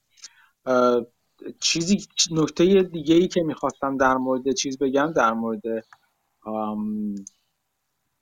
صحبت حمید بگم. همین چیز حرفای سیاست های چهارگانه اخیر دولت بایدن بود که به نظرم واقعا موزهکه یعنی اصلا از مسخره بودن داره تبدیل به احمقانه بودن میشه به زودی این حرفی که می‌زنه. و عملا همش از نظر من البته همه حرفایی که دارن داره می‌زنه دولت حرفای عوام فریبیه و فقط برای اینکه نشون میده ما خیلی برامون مهم هست به شما مردم عزیز داره فشار میاد از بابت قیمت سوخت و اینا. وگرنه مسئله واضح هستش. اینکه چرا سرمایه گذاری کم شده چرا سرمایه گذاری کم خواهد بود با این وضعیتی که هستش. جایی برای اف... یه, نکته خندهدار دیگه این هست که راجبه قیمت قیمت های چیز دارم میگن راجبه قیمت سوخت دارم یا دولت می‌خواد که افزایش ظرفیت پالشگاه انجام بشه. ظاهرا ظرفیت پالشگاه از نظر اینا خم رنگرزی که از این و پیچش زیاد کنه افزایش پیدا کنه. در حالی که من بارها چیزشو گذاشتم نمودارهاش گذاشتم. الان تقریبا داره با حد اکثر ظرفیت داره پالشگاه آمریکا دارن کار می‌کنن. یه صحبتی میشه که ظرفیت پالشگاهی آمریکا کم شده که توی اسپیس توییتری اناسل حاجی که در واقع تحلیلگر خیلی خوب نفت هستش می‌گفت ظرفیت کلی پالشگاهی آمریکا کم نشده اضافه شده. پالشگاه جدید ساخته نشده البته اونم تایید کرد که پالشگاه جدید از دهه 70 به این ور ساخته نشده ولی طرحهای توسعه پالشگاهی داشته آمریکا و شرکت های آمریکایی اونقدری که اجازه می‌داده بهشون و در واقع توجیه اقتصادی داشته ماجرا اینجاست که خیلی از ظرفیت پالشگاهی آمریکا الان داره به خارج از آمریکا میره. یعنی تامین سوخت می‌کنه برای نقاط دیگه دنیا آمریکا. چیزی که, که الان دولت داره روش داره بخواد فشار بیاره این هستش که احتمالا می‌خواد بره سمت اینکه صادرات سوخت رو ممنوع کنه دولت. دولت آمریکا. و خب این به همین سادگی نیست و تبعات قانونی بسیار زیاد داره پیچیدگی های قانونی بسیار زیاد داره. ولی ایدهش رو همون موقع که چیز گاز شد ایجاد شد. یعنی که خاطرتون باشه آمریکا شروع کرد اولا که در مورد ظرفیت مایع سازی گاز ما صحبت کردیم. الان وضعیتی که اروپا توش درگیر هست و گیر افتاده نیاز گاز نیاز اروپا به گاز خیلی جدی هست و اگر بخواد واقعا گاز روسیه رو بذاره کنار و روسیه داره اصلا این فشار رو میاره, میاره که ظرفیت گازش رو میاره پایین و می‌ذاره کنار و غیر و غیره. این از اروپا داره دریغ می‌کنه. نیازمند این هست که منبع دیگه مثل آمریکا شروع کنه برای اروپا گاز مایع فرستادن که تفاوت قیمت گاز گاز تو اروپا و آمریکا رو وقتی می‌بینیم بعضا به تقریبا چه می‌دونم از مثلا 3 4 دلار تا 30 دلار بودش تفاوت گاز حالا اومد بالاتر 5 6 دلار تا 30 دلار. خیلی تفاوت خیلی زیادی اسپرید خیلی زیادی است و قاعدتا میطلبه که این گاز فرستاده بشه اون ور دیگه. منتها تجهیزات مایع سازی و انتقال می‌خواد. که اون همون همون تجهیزات و همون فسیلیتی های مربوط به مایع سازی گاز تو آمریکا دارن با حد اکثر توان دارن کار می‌کنن که بفرستن. همین اواخر این این می‌خوام اینو بهتون نشون بدم. این حد اکثر و با حد اکثر توان کار کردن خیلی چیز جالبی هم نیست. چون اصولا تجهیزات پتروشیمی تجهیزات نفتی گازی مثل هر مثل هر واحد صنعتی دیگه یه ظرفیت نامی دارن اینا و وقتی ظرفیت نامی قاعدتا برای این هست که توش توش اسپر هم در نظر گرفتن. یعنی اینکه یه مقدارش برای این هست که خیلی خب ما به حد اکثر نمیرسونیم مثلا میرسونیم به 80 درصد 90 درصد بیشتر از اون نمی‌بریم این چیزمون میزان تولیدمون رو. چون اولا در واقع اون ریداندنسی ما رو از بین می‌بره بعد حد اکثر ظرفیت کار کردن باعث میشه که ما فرصت این رو نداشته باشیم. قاعدتا وقتی این کار رو می‌کنیم که بازار تشنه اون محصول ما هست و ما هیچ بافری توی بازار نساختیم برای محصولمون و مجبوری مدام کار کنیم. وقتی مجبوری مدام کار کنیم یعنی از یه سری از maintenance های دوره ای که داریم overhaul های دوره ای مجبوریم skip کنیم بپریم ازشون. انجام ندیم و این اولا استهلاک رو بالا می‌بره احتمال خطر رو بالا میده احتمال احتمال از کار افتادگی رو بالا می‌بره و احتمال fault رو بالا می‌بره که دیدیم ما. توی آمریکا مثلا این آتش سوزی که شدش اخیرا شد توی پورته که حالا هنوز دلیلش خیلی واضح نگفتن. حرفای زیادی زدن از اینکه ممکنه حتی واقعا عمدی بوده باشه و خرابکاری روسیه بوده باشه و غیره و غیره. ولی به هر حال حتی که در خوشبینانه ترین حالت داریم می‌بینیم که اگر یک واحد صنعتی مثل واحد مایساتی مدام با حد اکثر ظرفیتش کار کنه به چه وضعیتی میفته همه اینا وقتی این اتفاق افتاد و دوباره در اون میزان صادرات گاز حداقل به صورت موقت تا انتهای 2022 فکر می‌کنم گفتن از اون پورت خاص به چیز افتاد به یعنی متوقف شد. قیمت گاز دوباره این و تو آمریکا آمد پایین. این چیزی بود که قبلش هم کسایی مثل سناتور وارن و اینا داشتن می‌گفتن که آقا ما نباید گازمون رو صادر کنیم. چون گازمون رو بخوایم صادر کنیم این باعث میشه قیمت گاز تو آمریکا بره بالاتر که درسته تا اینجا هست قیمت گاز میره بالاتر. این اسپرد دلیلی که وجود داره بین فاصله بین قیمت پایین گاز تو آمریکا و اروپا دلیل این هستش که این دو تا به هم وصل نشدن. وقتی وصل بشن این اسپرد کمتر کمتر کمتر میشه. یعنی قیمت گاز اروپا میاد پایینتر قیمت گاز تو آمریکا میره بالاتر. چرا؟ چون منابع داخلی می‌خوام بفرستن اونور به صرفتره دیگه. وقتی راه ارتباطی باز بشه و گفتن این اتفاق باعث میشه ما تو تابستون مشکل داشته باشیم.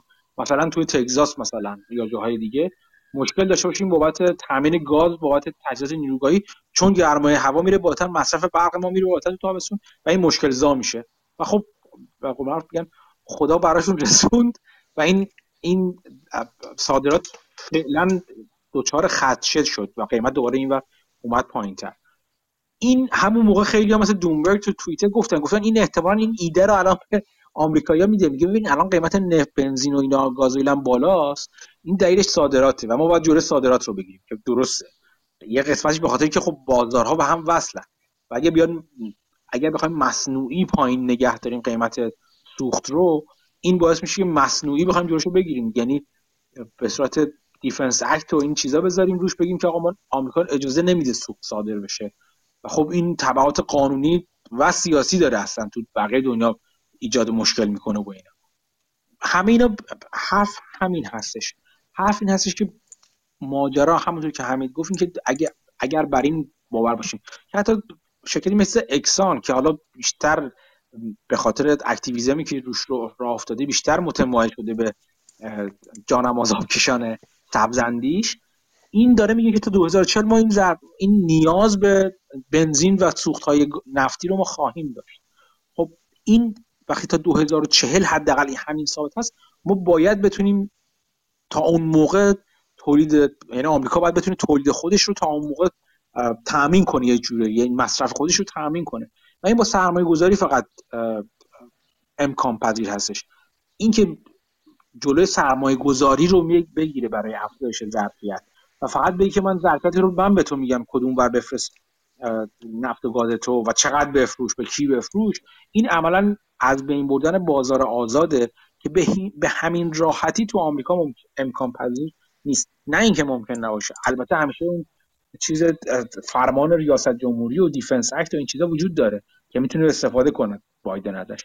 ولی تبعات داره دیگه. هر بار استفاده از این کار عملا تبعات خودش رو داره و باید بابتش پاسخگو باشه و نقطه ضعف می‌ذاره دست رقبای سیاسی خودش که آقا ببین تو اینجا مادی سوسیالیست بازی در آوردی و بازار آزاد و ریختی بخم همه این میگم همه کاری که آمریکا دولت آمریکا داره می‌کنه حرفایی که می‌زنه مثلا همین که ما تا 90 روز تکس هالیده ایجاد کنیم برای بنزین مثلا برای پمپ بنزین و اینا که چیز نگیرن مالیات نگیرن. اینا همه راه های موقت هست و همه برای این هستش که مسئله مسئله اصلی رو حل نکنن. مسئله اصلی چیه؟ اینکه آقا جان ما برای عبور از دوران سوخت های فسیلی که چیز درستی است هدف درستی هست هدف لازمی هست باید از خود همین سوخت های فسیلی استفاده کنیم که این دوران گذار رو بگذرونیم. ما نمی‌تونیم جلوش رو ببندیم مصرف انرژی رو نادیده بگیریم و فقط بگیم که ما می‌خوایم بریم ما می‌خوایم سوختمون رو غیر فسیلی کنیم. توی اون کتاب واسف هامیل به خوبی نشون میده که چطور چرا این مهم هست که دنیا نیازمند سوختهای فسیلی هستش برای توسعه برای توسعه دموکراسی اصلا برای برای اهداف انسان دوستانه.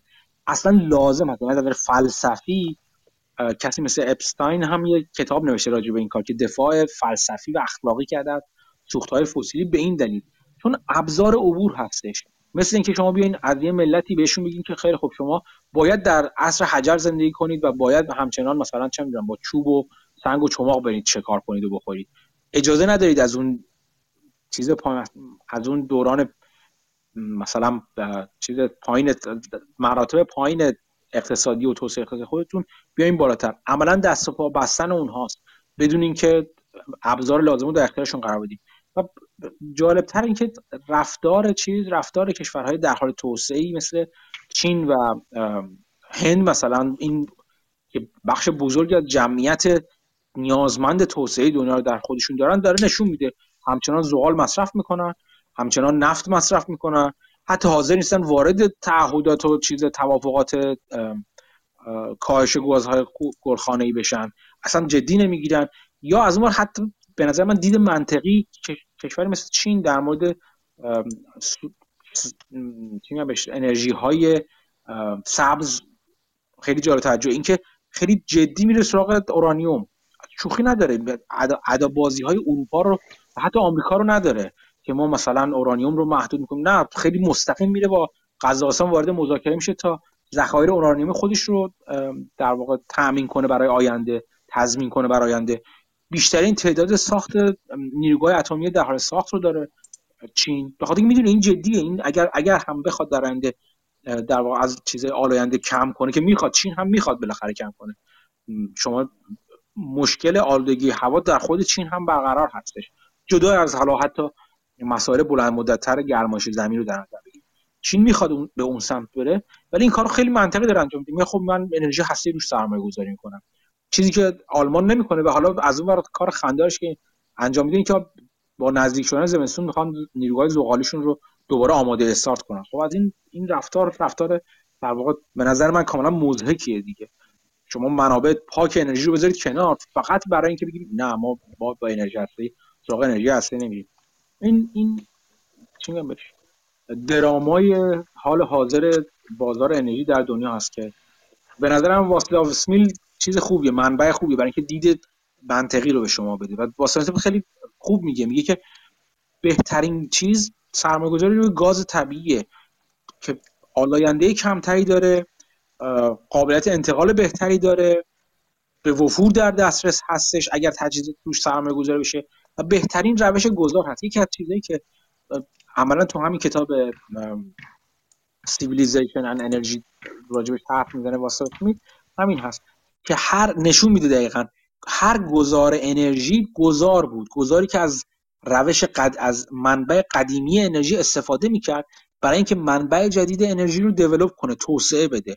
شما هیچ اینجوری نبود که بگه خب ما ما می‌خوایم الان از منبع به قول خود میگه انیمیت انیمیت ریسورس اف انرژی از منابع جاندار انرژی مثل حیوانات انسان ها می‌خوایم به این انیمیت برسیم مثلا به باد و گاز به آتش و اینا برسیم بگیم خیلی خب ما دیگه کار نمی‌کنیم از حیوان هم استفاده نمی‌کنیم تا اینکه بیایم سراغ چیز بیایم گذار انرژی رو انجام بدیم. از همونا استفاده می‌کنه.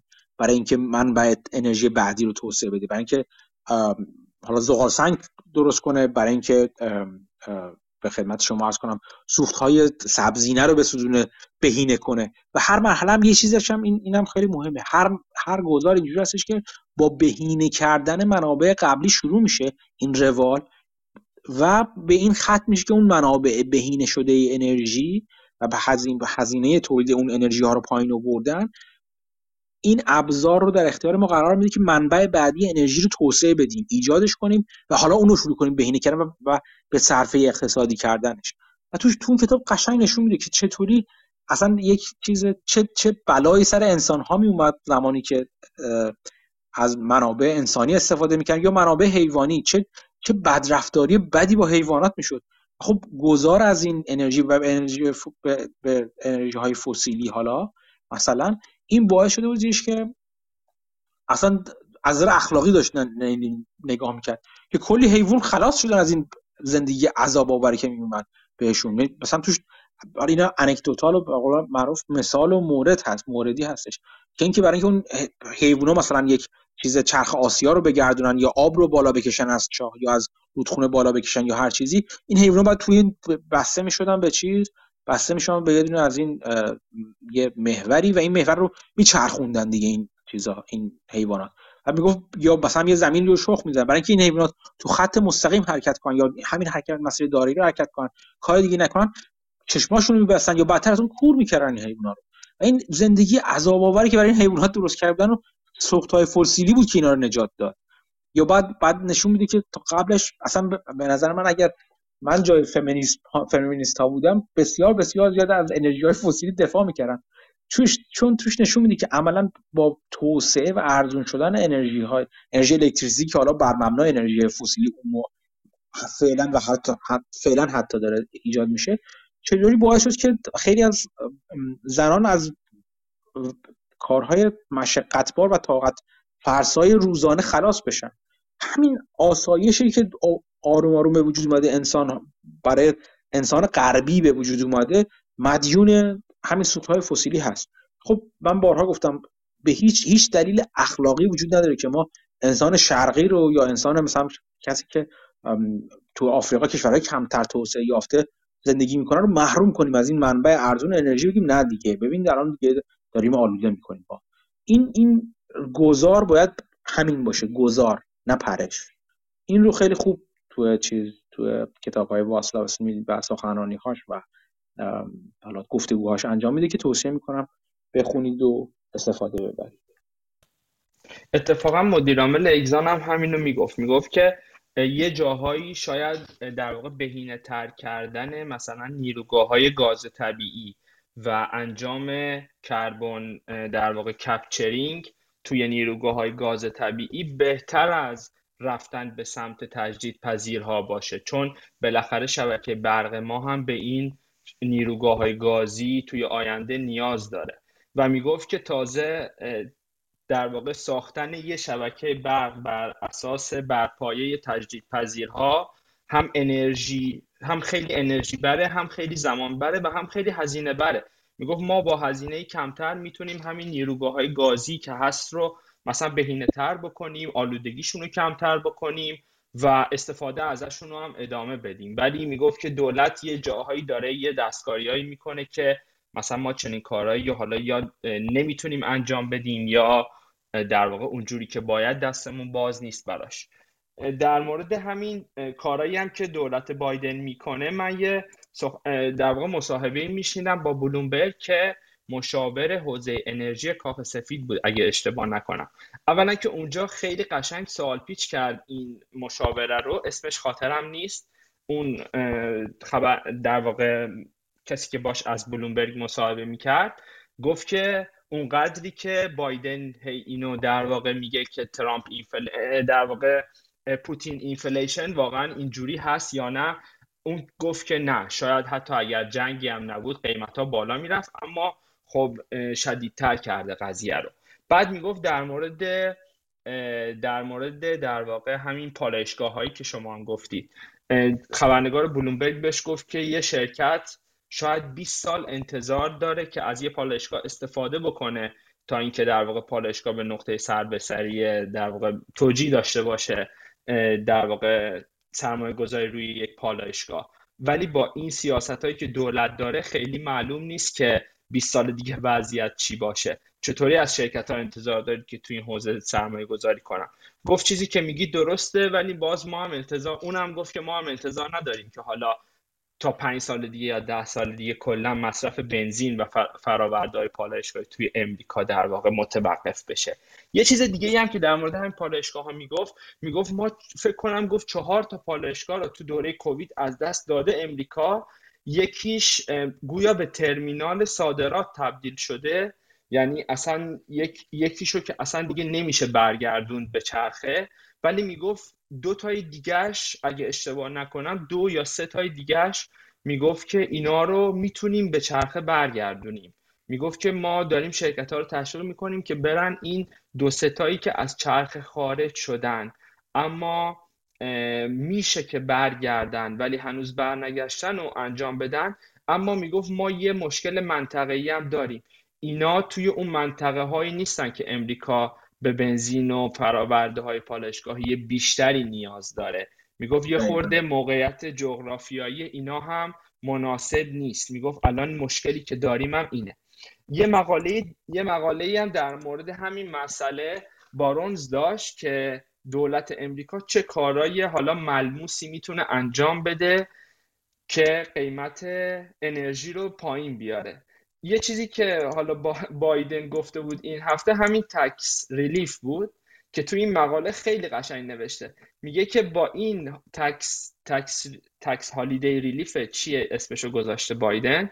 میگه فقط 4 درصد قیمت بنزین 5 گالونی در واقع کم میشه. که اگه اینو بخوایم به در واقع inflation ترجمه بکنیم می‌گفت فقط 18 صدم درصد از consumer price index یا شاخص CPI تورم می‌تونه کم بکنه همچین کاری. به خاطر همین می‌گفت که این بیشتر یه کار نمایشیه که مثلا بایدن بگه که من یه کاری کردم. بعد یه سری data ی در واقع در مورد سفرها گذاشته بود توی مقالش بارونز. که نشون می‌داد که می‌گفت که حتی با میانگین بنزین 5 گالونی توی امریکا هیچ اثری از demand destruction دیده نشده توی داده های سفر. پس می‌گفت این که ما بگیم که demand destruction اتفاق میفته و همینجا متوقف میشه می‌گفت خیلی بعیده.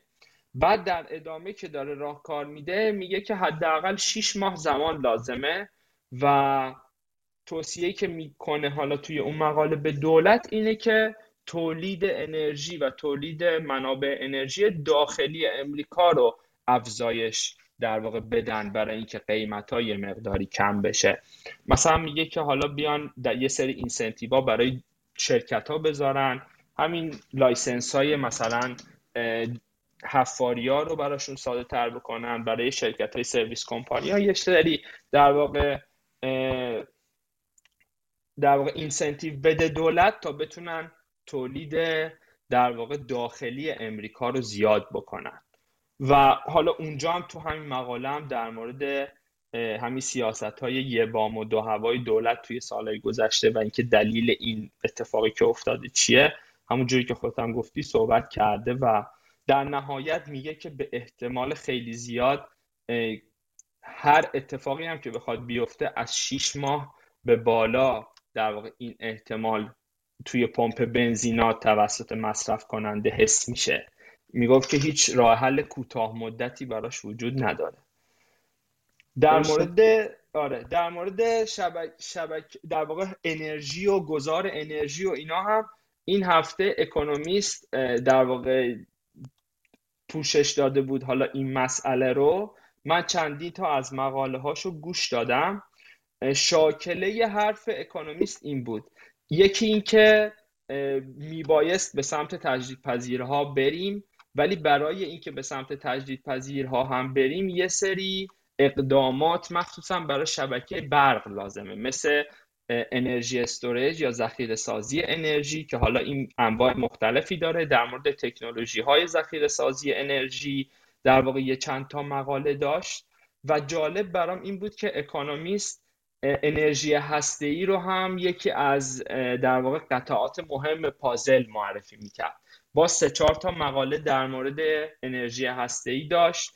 یکیش در مورد وضعیت حال حاضر انرژی ای تولید اورانیوم تولید کیک زرد توی امریکا بود که می‌گفت به خاطر این بدبینیایی که بوده و به خاطر بالا بودن قیمت در واقع معدن کاوی اینا توی امریکا این یه مقداری کم شده که این اگه امریکا بخواد به سمت هسته ای بره اینم یه مقداری مشکل زاست یه چیز دیگه در مورد نسل جدید راکتورا بود. راکتورای حالا ماجولار کوچیک ماجولار در واقع که می‌گفت به نظر نمی‌رسه که اینا خیلی خیلی در واقع بتونن نقشه خیلی مهمی ایفا بکنن. گفت باید سرمایه گذاری بکنیم. حالا یه مثالش هم همون یه دو تا راکتور اگه اشتباه نکنم دو تا راکتور بزرگ داره توی انگلستان ساخته میشه. مثلا اینا رو مثال می‌زد که مثلا انگلستان حالا یه خورده تشویق کرده بود که مثلا این حرکت خوبیه. یه چیز دیگه ای که می‌گفت می‌گفت که از تجربه بقیه هم میشه استفاده کرد. مثلا می‌گفت ژاپنیا و کره خیلی تجارب زیادی دارن توی این حوزه اما خیلی توی بازار جهانی نیستن توی حوزه در واقع انرژی هسته ای مثلا می‌گفت ژاپن تا حالا هیچ راکتوری خارج از ژاپن نساخته. که این برای خود من برای خود من جالب بود. در حالی که می‌گفت ژاپنیا خیلی تکنولوژی خوبی دارن و حتی از نظر ایمنی هم خیلی از در واقع شاید بشه گفت حتی از آمریکایا با تجربه ترن به خاطر اون حالا مشکلات مشکلات سرزمینی که دارن مثلا خیلی زلزله و اینا دارن. می‌گفت ولی کره یه مقدار وارد شده کره می‌گفت اونا هم تجربه زیادی دارن ولی تا حالا فقط یه دونه راکتور خارج از کره جنوبی ساختن که اونم توی امارات بوده اگه اشتباه نکنم. یه مقاله دیگه هم که داشت در مورد اینکه می‌گفت که حالا نگرانی در مورد در واقع ذخیره سازی این پسمانده در واقع نیروگاه هسته ای که باز یه مقاله داشت در مورد اینکه فنلاد مثلا یه سایت جدیدی باز کرده که بتونه در واقع این پسماندار رو پسماندار رو اونجا ذخیره بکنه. حالا این سایت ها چه ویژگی هایی باید داشته باشن؟ از نظر ایمنی از نظر زمین ساختاری و اینا که باز اینم بررسی می‌کرد. ولی برام جالب بود که یکی بحث انرژی storage و یکی هم بحث انرژی هسته توی این بحث در واقع بحران انرژی Economist اومده بود این دوتا حوزه رو در واقع highlight کرده بود و بهشون پرداخته. بود مرسی ممنون همین. آره تو اون لینکی که در مورد انرژی هسته حالا مخصوصا اون لینکی که از یعنی تو اون گفتگوی که از واسلاو اسمیل گذاشته بودم اونجا اتفاقا در مورد انرژی هسته می‌پرسن ازش. و خب اونجا هم اونجا همین میگه میگه انرژی هسته در مورد اس ام می‌پرسن سمال ماژولار ریاکتور می‌پرسن.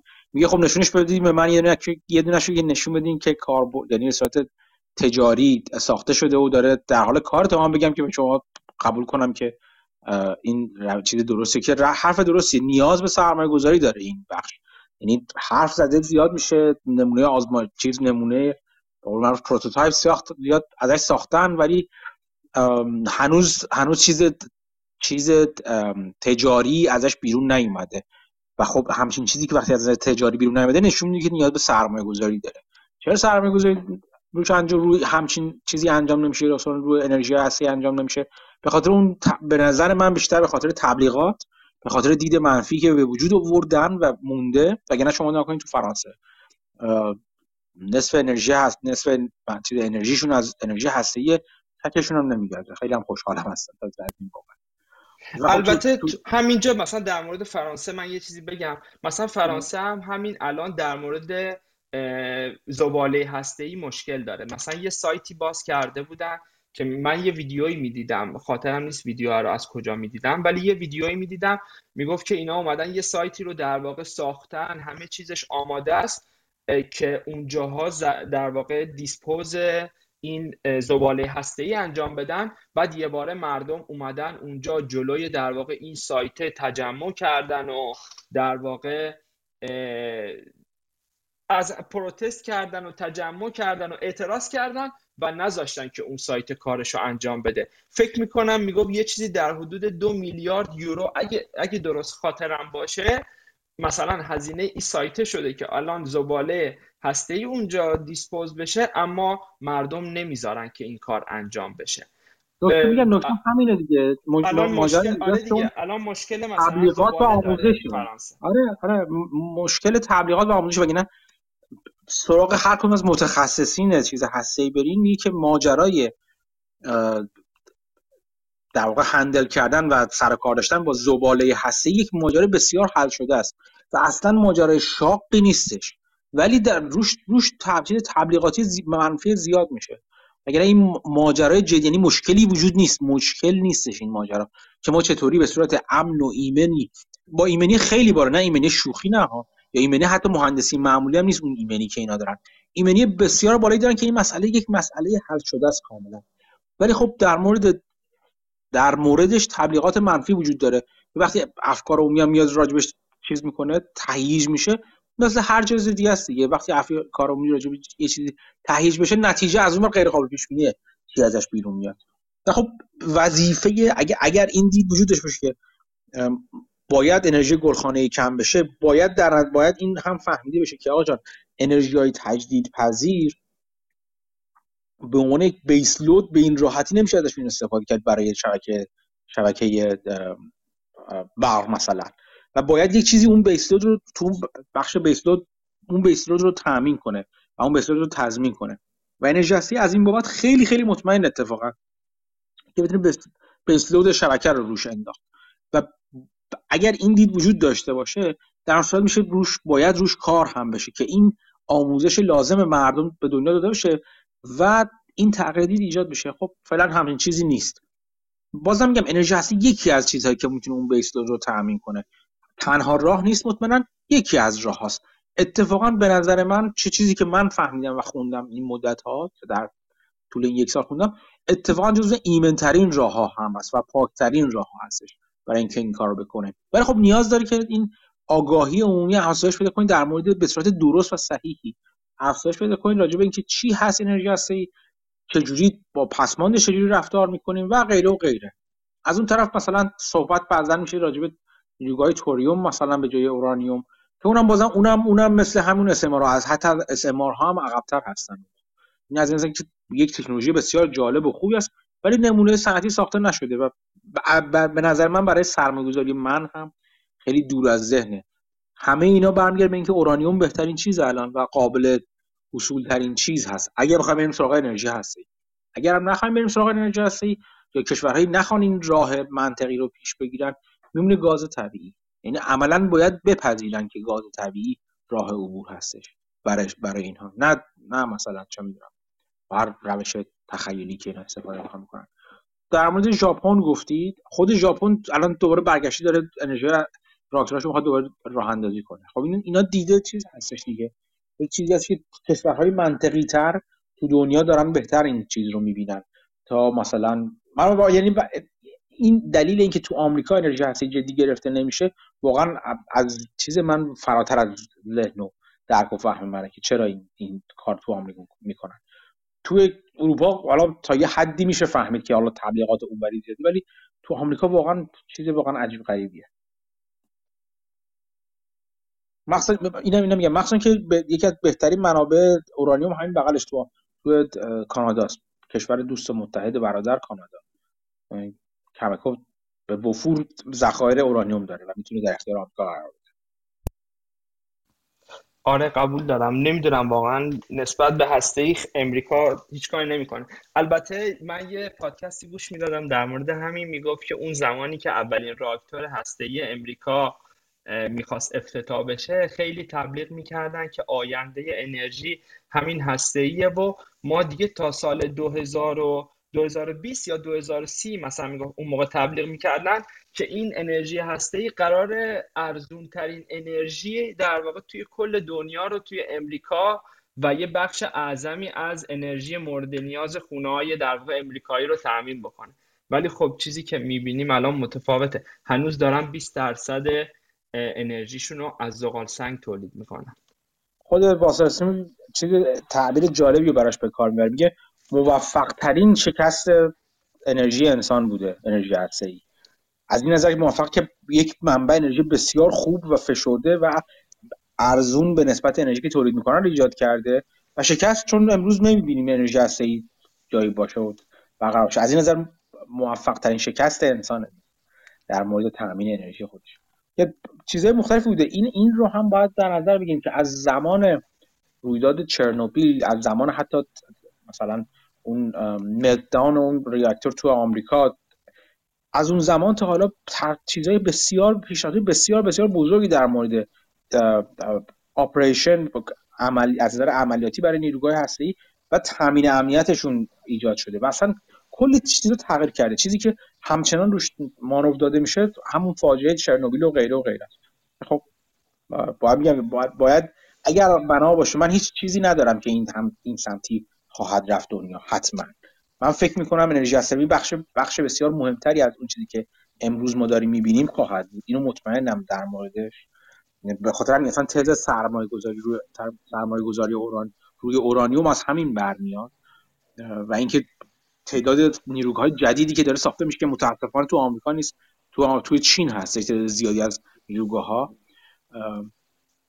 ولی اینکه هیچ چیزی هم ندارم که حتما انرژی هسته انرژی آینده خواهد نه.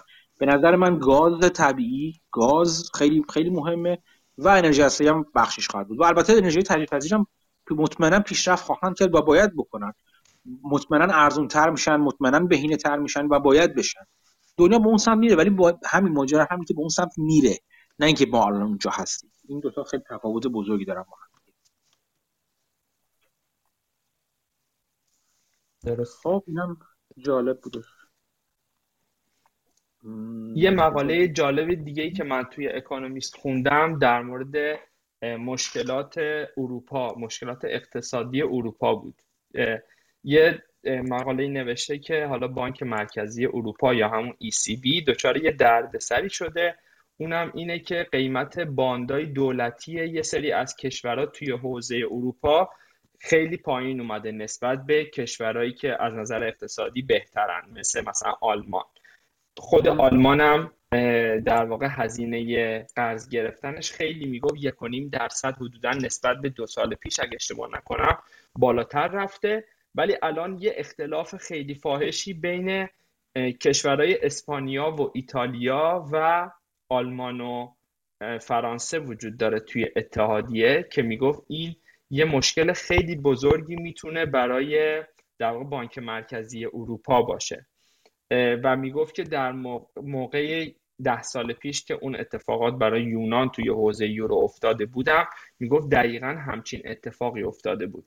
حالا اینجا شروع می‌کنه که در مورد اینکه حالا وضعیت اقتصادی ایتالیا و اسپانیا خیلی جالب نیست. اینا قرضشون زیاد شده بعد از در واقع کووید و مشکلات حالا تورم هم بهش اضافه شده و می‌گفت انگاری یه جوری قیمت گذاری شده باندای اینا که انگار اینوستورا سرمایه گذارا احتمال اینکه اینا با پرداختاشون رو دیفالت کنن خیلی بالا رفته از طرف بازار این, این احتمال. و می‌گفت اگه چنین اتفاق بیفته این می‌تونه یه فاجعه توی حالا حوزه اروپا برای بانک مرکزی اروپا باشه. در مورد این چند تا مقاله داشت که بر من جالب بود. حالا من خودم خیلی چون از قضیه در واقع ماکرو خیلی سر در نمیارم صرفا شنیدم و گفتم بگم که اگه کسی علاقه داشت بتونه بره بخونه. آره جالبه. این اتحادیه اروپا چیز موجود جالبیه دیگه. این چون یک کشور واحد نیست و چند پاره هستش با انواع اقسام اقتصادهای مختلف وضعیتهای مختلف اقتصادی تو کشورهای مختلف سیاست یک پارچه داشتن به نظر من غیر ممکن هست. حالا برای بانک مرکزی اروپا که اصولا اصلا معنی داره یا نداره بانک مرکزی اروپا. این به خاطر همینه که خیلی از چیزهایی که میگن که چیز واحد پول یکسان و جامع به جواب نمی‌رسه همین چند پاره بوده و چند تکه بودن اروپاست دیگه و متفاوت بودن مناطق مختلفش با هم دیگه. حالا چه اتفاقا من دیروز داشتم من یه چیز داشتم راجع به همین میخوندم. فقط خیلی گذرا نگاه کردم که اتفاقا اون میگفتش که الان روش خیلی مبتکرانه ای رو اینجوری دقیقا استفاده کرده بود اتحادیه اروپا داره به بانک مرکزی اروپا داره در پیش می‌گیره. اونم این هستش که خرید باندهاشو داره متوقف می‌کنه ولی صورت موردی. یعنی بعضی جاها همچنان به خرید باندها ادامه میده خواهد داد برای کشورهای خاص مثل همین کشورهایی که مثلا حالا به خدمت شما عرض کنم که مثل اسپانیا مثل ایتالیا اینا اینجا انجام خواهد داد و تو بعضی دیگه از کشورها انجام نخواهد یعنی به صورت جراحی موردی مثلا می‌خواد انجام بده که حالا بعدا هم بره سراغ این که اون بهره رو بخواد بالا ببره اینا. و می‌گفت این این چیز ابتکارآمیزیه که حالا انجام خواهد شد و به نظر می‌رسه آینده بانک چیز بانک مرک بانک های مرکزی باید اینجوری باشه و و از این از این دید حرف میزدش که اینجوری. من خیلی عمیق نشدم. ولی از این نظر این این چی میگمش پارادوکس جالبی هستش که اروپا باش و روبرو هست بابت سیاست واحد یا غیر واحد ولی کشورهای عملا غیر یک جور و یکسان این باعث میشه که شرایط جالبه آره اگه اشتباه نکنم نرخ بهره رو کلا بانک مرکزی اروپا تعیین می‌کنه. یعنی کشورها خودشون اجازه ندارن سیاست های fiscal policy داشته باشن یا monetary. یکیش حالا من خیلی میگم چون وارد نیستم اشتباه مسلما زیاد میگم. اما یه حالا نکته طنز قضیه هم اینه که الان در واقع نچسبترین وصلشون حالا اینجوری که خودشون میگن بین این اقتصادهای بزرگ اتحادیه ایتالیاست. که نخست وزیر حال حاضر ایتالیا زمانی که بحران یونان اتفاق افتاده رئیس بانک مرکزی اروپا بوده ماریو دراگی. آره. آره اون موقع خودش رئیس بانک مرکزی بوده و اون موقع اون اتفاق افتاد. الانم یه جورایی سومین اقتصاد بزرگ اروپاست که می‌گفت که اگر بانداشو دیفالت بکنه اصلا یه فاجعه می‌تونه باشه برای اتحادیه. حالا دیگه بهش بگی آقای دراگی بگه اینکه زایدی بزرگش کن خودت حالا اون موقع سیاست هایی با سیاست هایی که اون موقع گذاشتی رو دست مردم اروپا حالا باید بیای خود جمع جورش کنی. آره ماری دراگی هم اون موقع چیزش بود دیگه. ماری دراگی هم کسی گفت ما به هر قیمتی شده در واقع چیزی رو حفظ می‌کنیم. به هر قیمت این به هر قیمتیش خیلی تو چش بعضیا رفته بود که اصلا نمی‌ذاریم دیفالت کنن و اینا. حالا این به هر قیمتی داره بعد رفته و بعد چند سال داره در واقع بخوره پس کله خودش. یکی از دوستان توی چیزی گفته که توی خبرنامه آخر گفتید در مورد لیلو توی گفتگوی هفتگی بیشتر صحبت می‌کنید. خواستم ادامه کنم لیلو آره میشه در موردش میشه طولانی صحبت کرد ولی خب حالا فقط این اونایی که نمیشناسنش احتمالا بگم که لیلو یه دانشجو چینی بود یکی از یکی از فعالین سیاسی چین بود زمان اون ماجرای میدان تیانانمن که اون حتما دیدید تصاویرش و اینا دیدین که یکی از درگیری های بزرگ دولت چین حکومت چین در واقع با دانشجویان به وجود اومد. بعد بعدش خیلیشون فرار کردن. لیلو جزو اون کسایی بود که در واقع فرار کرد اومد آمریکا برای درس خوندن.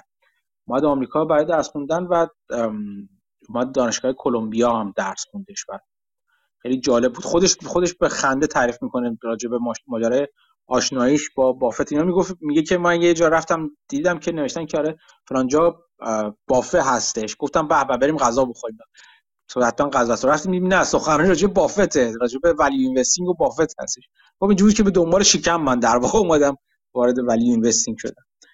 بعد حالا بعدها نگاه بافت خیلی تاثیرگذار شد تاثیرگذار شد تو تو نحوه نحوه سرمایه گذاری لیلو و خب اونجوری که مونیش پابرای تعریف می‌کنه اون وام دانشجویی که گرفته بود رو به عنوان فلوت استفاده می‌کرد و باهاش کار می‌کرد. و وقتی که در انتها پس داد یه نسته یه سرمایه یه میلیون دلاری بر خودش کرده بود.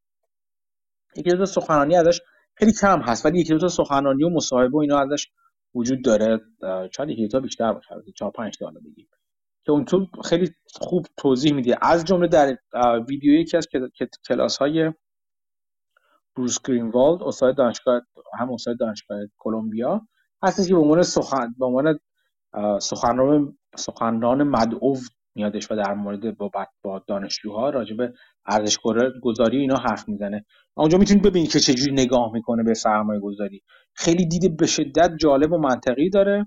خیلی خیلی خود من خوشم میاد نگاه لیلو نگاهش هم اینجوریه که یعنی شما مارجین آف سیفتی رو به شدت می‌بینید تو نحوه سرمایه گذاریه اینکه منطقی نگاه کردن اینکه خیلی راحت ایده های مختلف سرمایه گذاری رو نقض کنه رد کنه و از بیرون و از دور در واقع تصویر کلی رو خیلی خوب شکل بده. فکر می‌کنه راجبه چند تا چیز حرف می‌زنه. یکی راجبه یه شرکت کفش فروشی فکر می‌کنم تو اون سخنرانش حرف می‌زنه. و یکی راجبه بلومبرگ حرف می‌زنه. تو من چند هفته سعی می‌خوام راجبه بلومبرگ خود مدل کسب و کار بلومبرگ حرف بزنم یا بریم یه چند تا مطلب بذارم که فرصت نمیشه. شاید تو خبر یکی از شماره خبرنامه گذاشتم. و اونجا راجع به این صحبت می‌کنه که چقدر بلومبرگ مدل کسب و کار خوبی داره. چقدر چه موت عظیمی دورش هست چجوری چجوری خوب پول در میاره چقدر لورج عملیاتی بزرگی داره. و راجع به چیزهای مختلف حرف می‌زنه. اینکه نوع نگاهش به مدل کسب و کار خیلی جالب هستش. و از اون جالبتر اینکه بعدا رفتش لی لو تو Capital IQ سرمایه گذاری کرد که عملا یک جور بلومبرگ عملا. در شما می‌بینی که این این مدل نگاه کردن به کسب و کارها باعث میشه که برگرده و مدل های کسب و کار اونجوری پیدا کنه.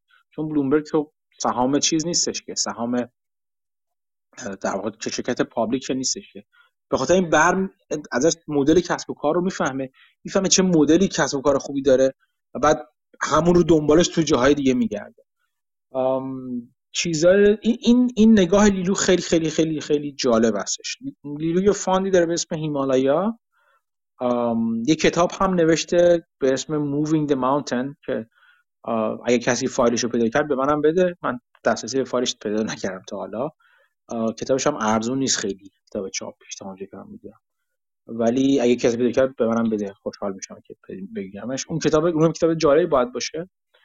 به خدمت شما عرض کنم چیزهای دیگه که جالب. است لیلو بعدا البته برگشت به چین. برگشت و الان تو خود چین سرمایه‌گذاری های اصلیش تو چین و هنگ کنگ هست و نگاه جالبی که وجود داره. از جمله مثلا چیزی که پابرای تو اون گفتگوش با ویلیام گرین راجبش صحبت می‌کنه راجب اون یک مشروب یک ویسکی خیلی ویسکی فکر می‌کنم خیلی معروف چینی صحبت می‌کنه.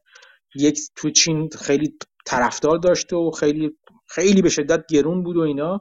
بطری هم خدا دلار مثلا قیمتش بود. ولی صاحبان اون مشروب با چیز مشکل پیدا کردن با, با حزب کمونیست مشکل پیدا کردن و انقدر شدید مثل همه کشور دیکتاتوری دیگه که مثل کشور خودمون انقدر فشار عجیبی اومد روشون که هر کس عملا چیز بود. توی رستوران و اینا این مشروب سرو می‌شد مثلا مقام دولتی اونجا بود یا می‌دید و اینا طرف چیز می‌شد طرف میبردنش اونجا که عرب نینداخت. انقدر با چیزش با با اون در صاحبان این برند مشکل پیدا کرد و اینا. و خب لیلو میره رویش روی سرمایه گذاری کردن با این دید که باید مدت می‌تونه برگردونه در واقع برند برمیگرده. یکی دیگه از سرمایه گذاری خیلی معروفش روی علی بابا بود که اخیرا کم کرد دلیل هم داشته کم کرد. دلیلش تا حد زیادی من می‌تونم مطمئن باشم که فقط تو filing ش کم شده بود. از اینکه سهام علی بابا رو از ADR های علی بابا رو توی آمریکا فروخت برای اینکه سهام هنگ کنگی علی بابا رو بخره. و چون اگه سهام هنگ کنگی رو بخره هیچ دلیلی برای report کردن و گزارش کردنشون در واقع وجود نداره. و من بر این باور هستم که سهام علی بابا رو نگه داشته لیلو چه برای خود مانگر چه حتی خود خود چیز هم ممکنه نگه داشته باشه به احتمال بالایی. دلی جورنال هم ممکنه بال نگه داشته باشه. سهام علی بابا رو. این دید دقیق و شناخت عمیق لیلو از بازار چین و هنگ کنگ البته باعث میشه که سرمایه گذارش به اون سمت متمایل باشه که خیلی دید نداریم. به خاطر این ما خیلی خوب نمی‌تونیم ببینیم که روی چه چیزهایی سرمایه گذاری کنه در مورد علی بابا خب معلوم بودش اون موقع که سهام آمریکایی علی بابا رو داشتش. ولی همون قدری که ازش وجود داره یعنی گفتگوهایی که ازش وجود داره و یکی دو سخنرانی که ازش وجود داره به نظر من بسیار بسیار دید خوب میده. از نظر من خیلی خیلی شبیه هست نگاهش به جوال گرین و اون نوع نگاهی که من خیلی میپسندم از نگاه به سرمایه گذاری که یه دید خیلی منطقی با مارجین آف سیفتی بالا و اینکه دلیل نداره رو هر چیزی سرمایه گذاری کنیم دلیل نداره راجع به هر چیزی نظری داشته باشیم. یا هر چیزی اصلا ارزش گذاری کنیم. فقط اون وقتی سرمایه گذاری بهتره بکنیم که اون اون مورد سرمایه گذاریمون به صورت تابلوی اینجوری بخوام بگیم تابلوی ارزون باشه و زیر قیمت باشه. این دید خیلی جواب میده خیلی جواب میده. به قول معروف به قول جورج گرینبلت اون وقتایی که میگه اگر به باز احتمالی که من ضرر کنم خیلی کمه یا اون ضرری که ممکنه بکنم خیلی کمه. ولی عوضش آپساید من خیلی زیاده. یعنی اگه تز من و اون کاتالیس های من درست در بیاد سود خیلی خیلی زیادی می‌خوام بکنم. همین جدا از این که اسیمتریک بت هست یعنی شرط بندی نامتقارن هست بین ضرر و سود از طرف دیگه وقتی همراه بشه با مارجین آف سیفتی خیلی جالبتر هم میشه. یعنی وقتی باشه که ارزش اون دارایی که شما می‌خرید خیلی خیلی بیشتر باشه. و اینکه حالا بازار اون رو بهش برسه یا نرسه همچنان شما جای ضرر بیشتری نداشته باشید. یه بار من مثال دادم براتون. من خیلی سخت از پیدا کردن همچین چیزایی. برخلاف چیزی که واضح به نظر می‌رسه. اغلب همیشه یه قسمتی یه یه جای نگاهتون میلنگه خواهد لنگی و از این نظر سخت میشه که بذارید اینجوری مثال بزنم براتون. مثلا شرکتی که من من عملا دو بار شاید دو بار یا سه بار توی مثلا سرمایه گذاری های مثلا توی 5 سال اخیر موردی پیدا کردم که این به این به این منطبق هست. یعنی چی؟ یعنی مثلا سرمایه گذاری که من روی روی fertilizer کردم اون شرکت fertilizer همینجوری بود. یه بار روی شرکت قطعه سازی سرمایه گذاری کردم که همینجوری بود. یعنی چی؟ یعنی شرکت نه این سرمایه گذاری نه این ایده اخیرم. یکی بود که چند سال قبل بودش سرمایه کردم. عملا اون شرکتی که خریدم ببخشید قطع نبود. خدمات صنعتی بودش. عملا اون شرکتی که خریدم اینجوری بود که حتی اگه ورشکست می‌شد یا حتی اگه حتی اگه درآمدش اونجوری که بازار داشت می‌گفت صفر می‌شد و درآمدی نداشت عملا اون چیزی که داشت توی خود توی خودش اون کسب و کارهایی که توی خودش داشت اگه خورد می‌شد و میفروختشون عملا درآمد یعنی قیمت ارزش اونها از قیمت فعلی کسب و کار خیلی بیشتر بود. ولی خب شرکتش بازار داشت اون قسمتی رو نگاه می‌کرد چون چون چند, چند تا سگمنت درآمدی داشت. یکی از سگمنتاش مثلا خیلی ضرر کرده بودش. یا خیلی درآمد یه اتفاقی افتاد از نظر قانونی که یه رقیبی براش توی بازار که بخش بزرگی از پروژه رو گرفته بودش. ازش. یعنی عملا مثلا یه شرکت بهش تعمیر تجهیز تعمیر نیروگاه و اینا بودش یه رقیب پیدا شده که contract بلند مدت رو دزدیده بود عملا اینطوری. اون بخشش بخش بزرگ درآمدیش بود و همین که ببین درآمد شرکت نابود شد و فلان شد همه رو اون تمرکز کردن. در که بخش های دیگه درآمدی شرکت backlog خوبی داشتن. خیلی پایین تر بودش مطمئن از اون به اون جذابی اون درآمد نبود ولی خیلی پایین تر بود. ناگهان چنان داشت داشت این شرکت در واقع تنبیه می‌شد تو بازار انگار دیگه اصلا کلا شرکت داره ورشکسته میشه. و خب همچین مواردی کم به وجود میاد. ولی خب خود من خیلی بزرگ سرمایه‌گذاری کردم. عملا 20 درصد تا 20 خورده درصد سرمایه‌گذاری ما آروم آروم اون شرکت گذاشتم و شرکت در عرض چند دو سال 5 6 برابر شد قیمتش. یه همچین سرمایه گذاری کم به وجود میاد که انقدر در واقع عدم تقارن من بدم میاد از این کلمه استفاده کنم ریسک و reward ولی همینه. اینجا عدم تقارن upside و downside داشته باشه و اینکه margin safety بالای هم همزمان داشته باشیم. یعنی چی؟ یعنی یه وقتایی میشه که شما یه call option که می‌خرید فرض کنید اون زمانهایی که من call option های OTM میخریدم زمان سال 2021 که میذاشتم بعضم چیزاشم خرید هایی که انجام می‌دادم رو میذاشتم. اون LEAP هایی که اون موقع میخریدم اینجوری بودش که downside پایینی داشت به اندازه کل call option بود. چون مثلا من یک یک درصد از پورتفولیومو روش میذاشتم. ولی وقتی ده دوازده برابر می‌شد مثلا توی CCJ توی Cameco شرکت تولید اورانیوم یهو دوازده درصد به من عملا سود میده دیگه مثلا. خب؟ این این عدم تقارن رو داشت و من یه چیز پایینتری هم یعنی یه ضرر کوچیک ممکن بود بکنم. ممکن بود مثل خیلی دیگه از همون LEAP هایی که همون موقع من خریدم expire بشد بدون اینکه اون اتفاقی که من دوست داشتم در موردشون بیفته. ولی من یک درصد ضرر کرده بودم. در مقابل دوازده درصد پنج شیش دوازده برابر شدن یا پنج شیش برابر شدن که می‌شد به وجود بیادش. ولی مواردی مثل این موردی که گفتم مثل سرمایه گذاری در مورد همین شرکت خدمات صنعتی که گفتم عملا ضرری به صورت دائم دائم منظورم یاد یادتون باشه که ریسک رو بافت چجوری تعریف می‌کنه؟ Permanent loss of capital. یعنی مثل اون option من که وقتی expire می‌شد من در اون پول رو از دست داده بودم به هر حال. اون اون permanent loss of capital بود برای من.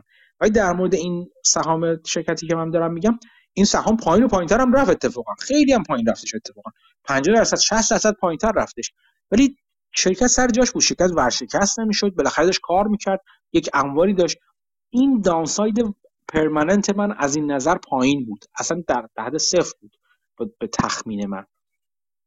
یا اون شرکتی که مانگر ازش نقل می‌کنه که من چیزش رو گذاشتم اون ویدیوهای مربوطه رو گذاشتم توی چیز توی خبرنامه.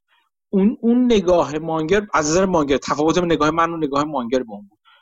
من اگه می‌خواستم رو اون چیز مانگر سرمایه گذاری کنم asymmetric bet بود. یعنی یا سرمایه گذاری نامتقارن بود به این معنی که احتمال یعنی سود احتمالی من بسیار بالا بود. ضرر احتمالی من بسیار پایین بود. ولی از نظر مانگر اصلا ضرر احتمالی ممکن نبود.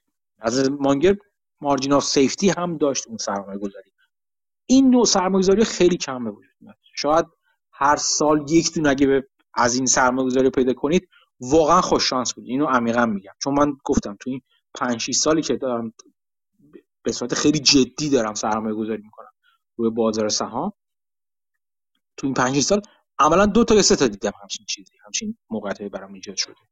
و خب هنوز همین اشکال رو دارم که من قسمت بزرگی از سرمایه‌ام روشون نداشتم رو همشون روی اون اولیه گذاشته بودم ولی روی یکی روی fertilizer اونجوری که باید نداشتم. من fertilizer قیمت اولی که این سهام شرکت UAN رو خریدم 36 دلار فکر می‌کنم خریدم تقریبا.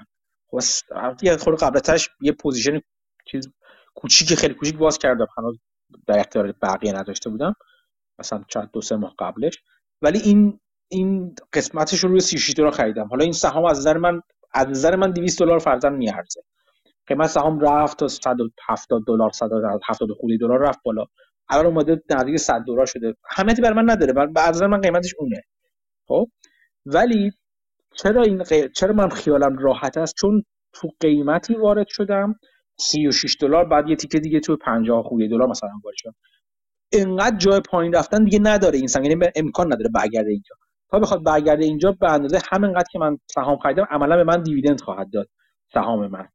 و خب عملا من دانسایدی ندارم. من داشتم تو حساب کتاب من من می‌دیدم که شرکت همینقدر که دارم من می‌خرم در توی یکی دو سال آینده حداقل دیویدند خواهد داد. این همچین موقعیت که به وجود میاد من به جای اینکه مثلا 5 درصد یک پورتفولیوی اون موقع واقعا اگر عقلم می‌رسید نه اینکه اینو بگم تو بعدا فهمیدم که الان که دارم از بعد از یه سال نگاه می‌کنم این برام واضحه. نه همون موقع هم تقریبا برای من واضح بودش که باید بخش بزرگی رو بذارم. ولی نداشتم این اشتباه منه چون هنوز جرئت نمی‌کنم اونجوری مثلا 20 درصد یهو بذارم. کاری که مانگر به راحتی انجام میده. لیلو انجام میده. این تمرکز رو این افراد دارن و من ندارم. لیلو از این نظر خیلی جالبه. چیز زیادی می‌تونید ازش یاد بگیرید. یه چیز دیگه هم بگم بعد نیستش. بگم و در واقع بحثی رو فعلا تمام کنم. شاید بعدا یه چیزی یعنی راجع به سخنرانی موردیش گذاشتم. شاید یک سخنرانی گذاشتیم با هم دیگه بعدا دیدیم و آخر هفته با هم دیگه بحث کردیم. فکر کنم فکر کنم این راه بهتری باشه برای اینکه نگاه این آدم رو بشناسید. در مورد همین که گفتم دلیل نداره رو همه چیز سرمایه گذاری کنید. اینو من این این دیز خیلی مهمه. اینو اگر واقعا شیر فهم بشین براتون به قول ملکه ذهنتون بشه بهتون میگم که نه 50 درصد سر راه رفتید که 30 درصد راه راحت رفتید.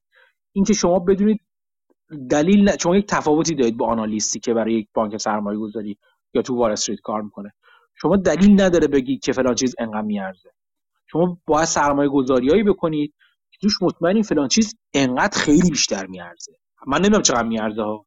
مثلا مثلا. اون موقع من روی fertil روی CVR Partners که ticker ش UAN هست سرمایه گذاری می‌کردم اولش که 36 دلار رو من شروع کردم دیدم این بود که این خیلی بیشتر از این حرفا میارزه. یعنی چی؟ یعنی من میگم این 90 دلار راحت میارزه. خب؟ DCF خیلی دم دستی نه که بخوام اکسل بنویسم. نه همین خیلی ساده مال مثلا دو سال سه سال نشستم حساب کردم که چجوری درآمد خواهد داشت این شرکت. اینو که قشنگ دستی رو واقعا رو پشت کاغذ پشت میگم بک اف نپکین من حساب کرده بودم. وقتی به این دید برسین یه سرمایه بگیرین که اینجوری که یه سرمایه بگیرین که 30 دلار باشه بگین این 90 دلار راحت میارزه. راحت اینو مطمئن بگید اینجور سرم اینجور جاها هست که شما باید پولتون رو بذارید. پیدا کردنشون سخته پیدا کردنشون راحت نیست و بابت همین هم شما پول می‌گیرید سود زیادی می‌کنید. مثل هر کار دیگه قرار است بابت کار راحت شما پول بگیرید. پول به دست بیارید. این تفاوت آنالیست و سرمایه گذار رو اگر بفهمید خیلی قسمت بزرگی از راه رفتید. و توصیه می‌کنم بهش خیلی فکر کنید.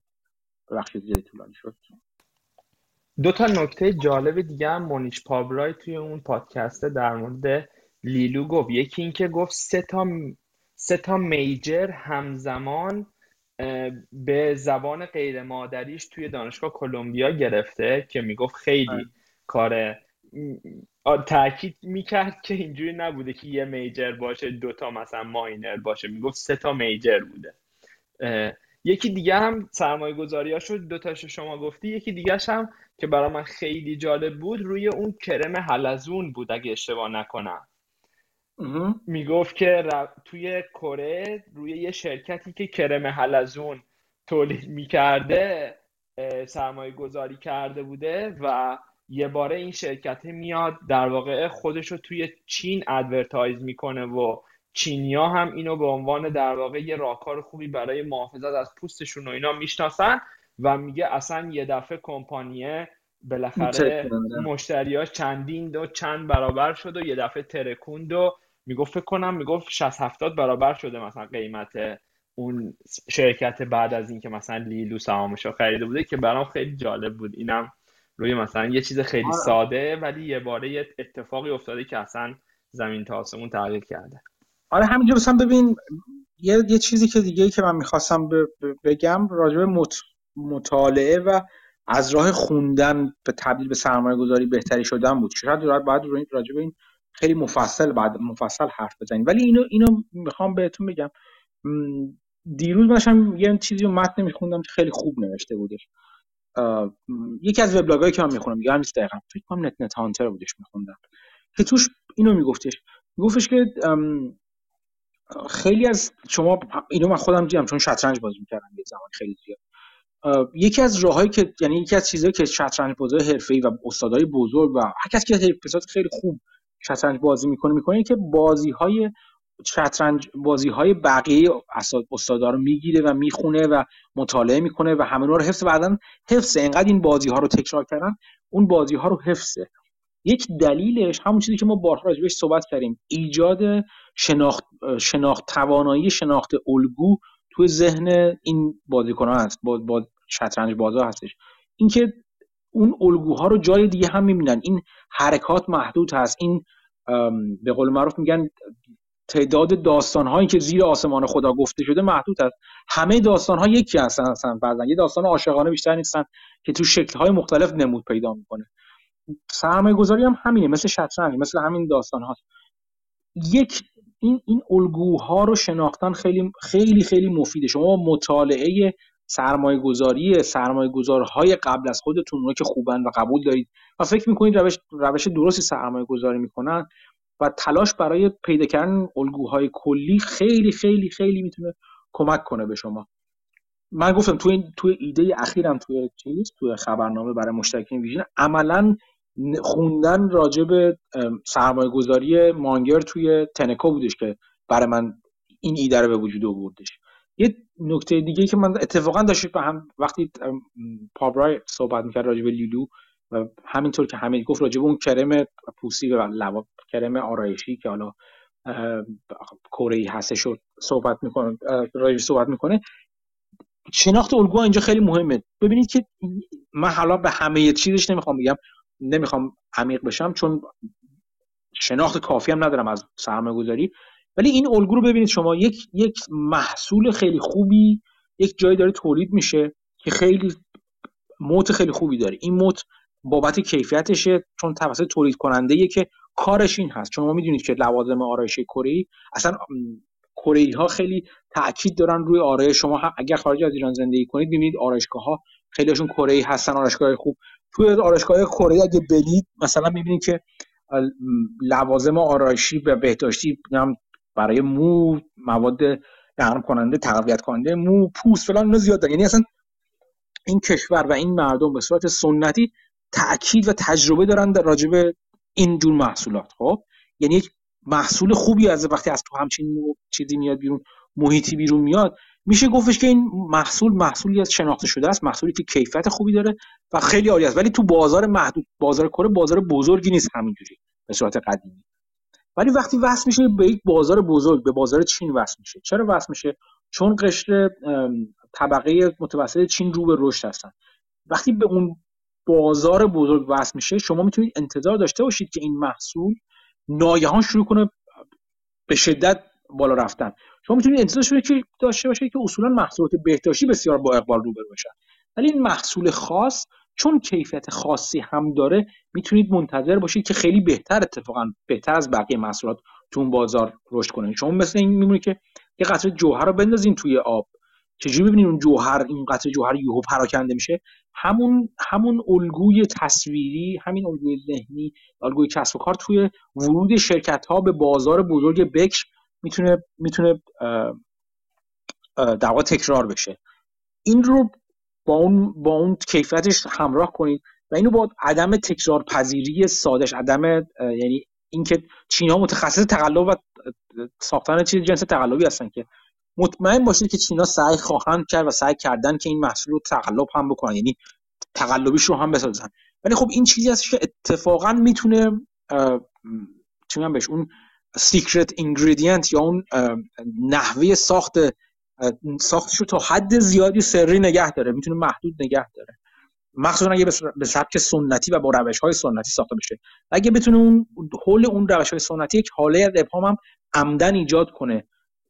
من چند پیش داشتم راجبه یک شمشیر سازی تو ژاپن صحبت می‌کنم که اصلا حول اینکه این شمشیر با دست ساخته میشه روش دارن اصلا روش مانور می‌کنن و این باعث بالا رفتن قیمتش میشه.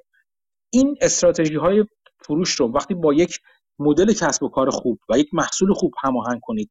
وقتی وارد یک بازار بکر میشه که به تازگی اون بازار باز شده به دلایل مختلف ممکنه دلایل سیاسی باشه باز شدن اون بازار دلایل اقتصادی باشه و یا دلیل اقتصادی باشه. همین که این بازار به این بلوغ رسیده که حالا مردم می‌خوان بیشتر و توانایی دارن که بیشتر هزینه کنن بابت لوازم بهداشتی.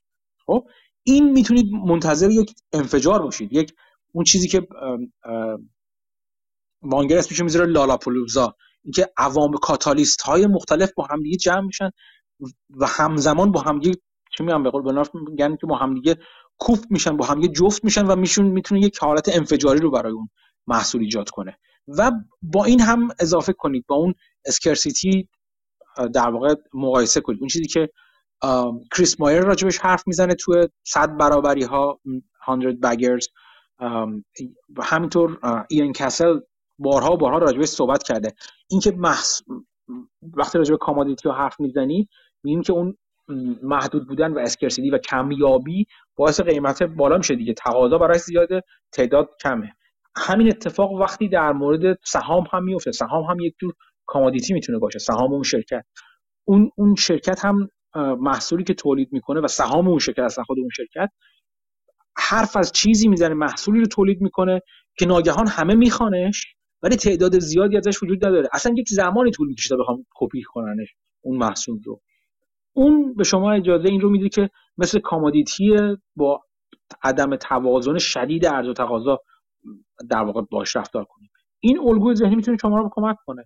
در آینده اگه بتونید همچین چیزی رو پیدا کنید بتونید بازار هدفی پیدا کنید که ناگهان اون قطره جوهره اون تصویر قطره جوهر رو تو ذهنتون داشته باشید. دنبال همچین سرمایه گذاری هایی بگردید. و از یه بعد به صورت ناخودآگاه دنبال همچین سرمایه گذاری هایی خواهید گشت. اینو می‌بینید این تصویر رو اصلا تو شد مثلا میگم حالا بزنید یه ایده مثلا میگم تو آفریقا الان نگاه کنید. خیلی از کشورهای آفریقایی در وضعیتی هستن یا هند مثلا در وضعیت هستش که چین چند سال پیش بود چندین چند دهه پیش بود. به دو به دو طریق مختلف یعنی آفریقایی به دلیل برای یک سری از محصولات هندی ها به یک در به دلیل کاملا مجزا برای یک سری دیگه از محصولات. که کلا ممکنه با چین یکی نباشه و اصلا با چین یکی نخواهد بود.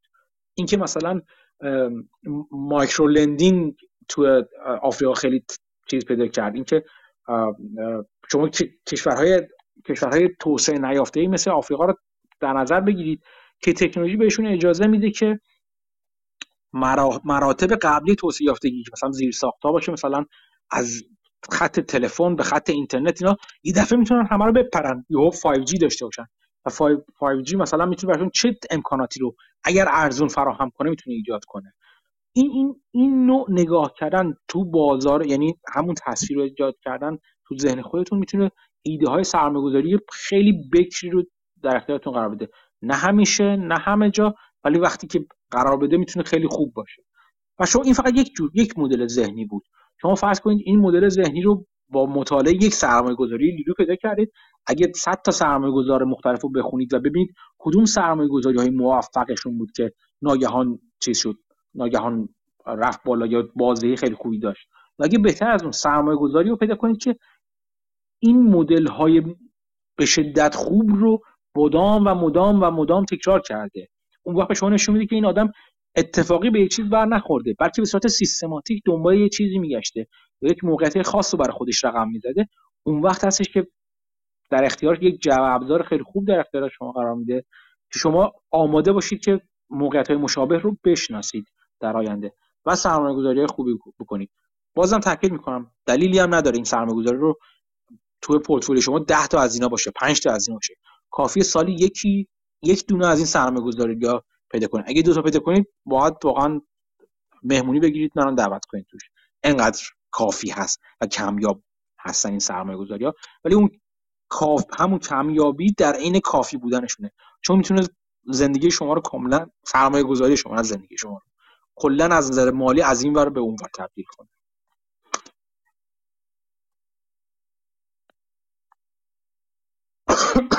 خب. مسعود آزادی پرسیده می‌خواست بپرسم آیا شما یا حمید شناختی از شرکت هایی که در زمینه preventive maintenance هوش مصنوعی فعالیت دارن. یه خورده چیزش به هم ریخته. دارید یا ندارید مثل پالانتیر یا C3AI نه من خیلی خیلی نمی‌شناسم. تو این زمینه خیلی کار نکردم.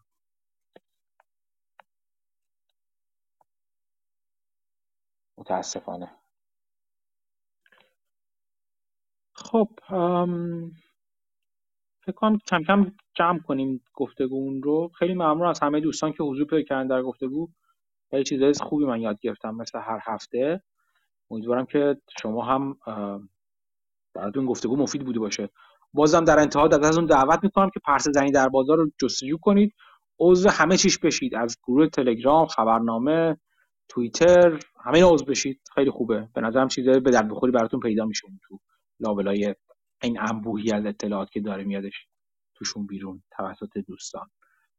بازم ممنون. امیدوارم که تا هفته آینده که دوباره دور همدیگه جمع میشیم چیزای جدید یاد بگیرید. مواظب خودتون و اطرافیانتون هم باشید. بیاید به ما اون چیزای جدید یاد بدید مثل بچه‌ها که به ما یاد دادن این هفته. بازم ممنون از همه دوستان. خدا نگهدار و شب و روز ممنون. روز و شبتون خوش.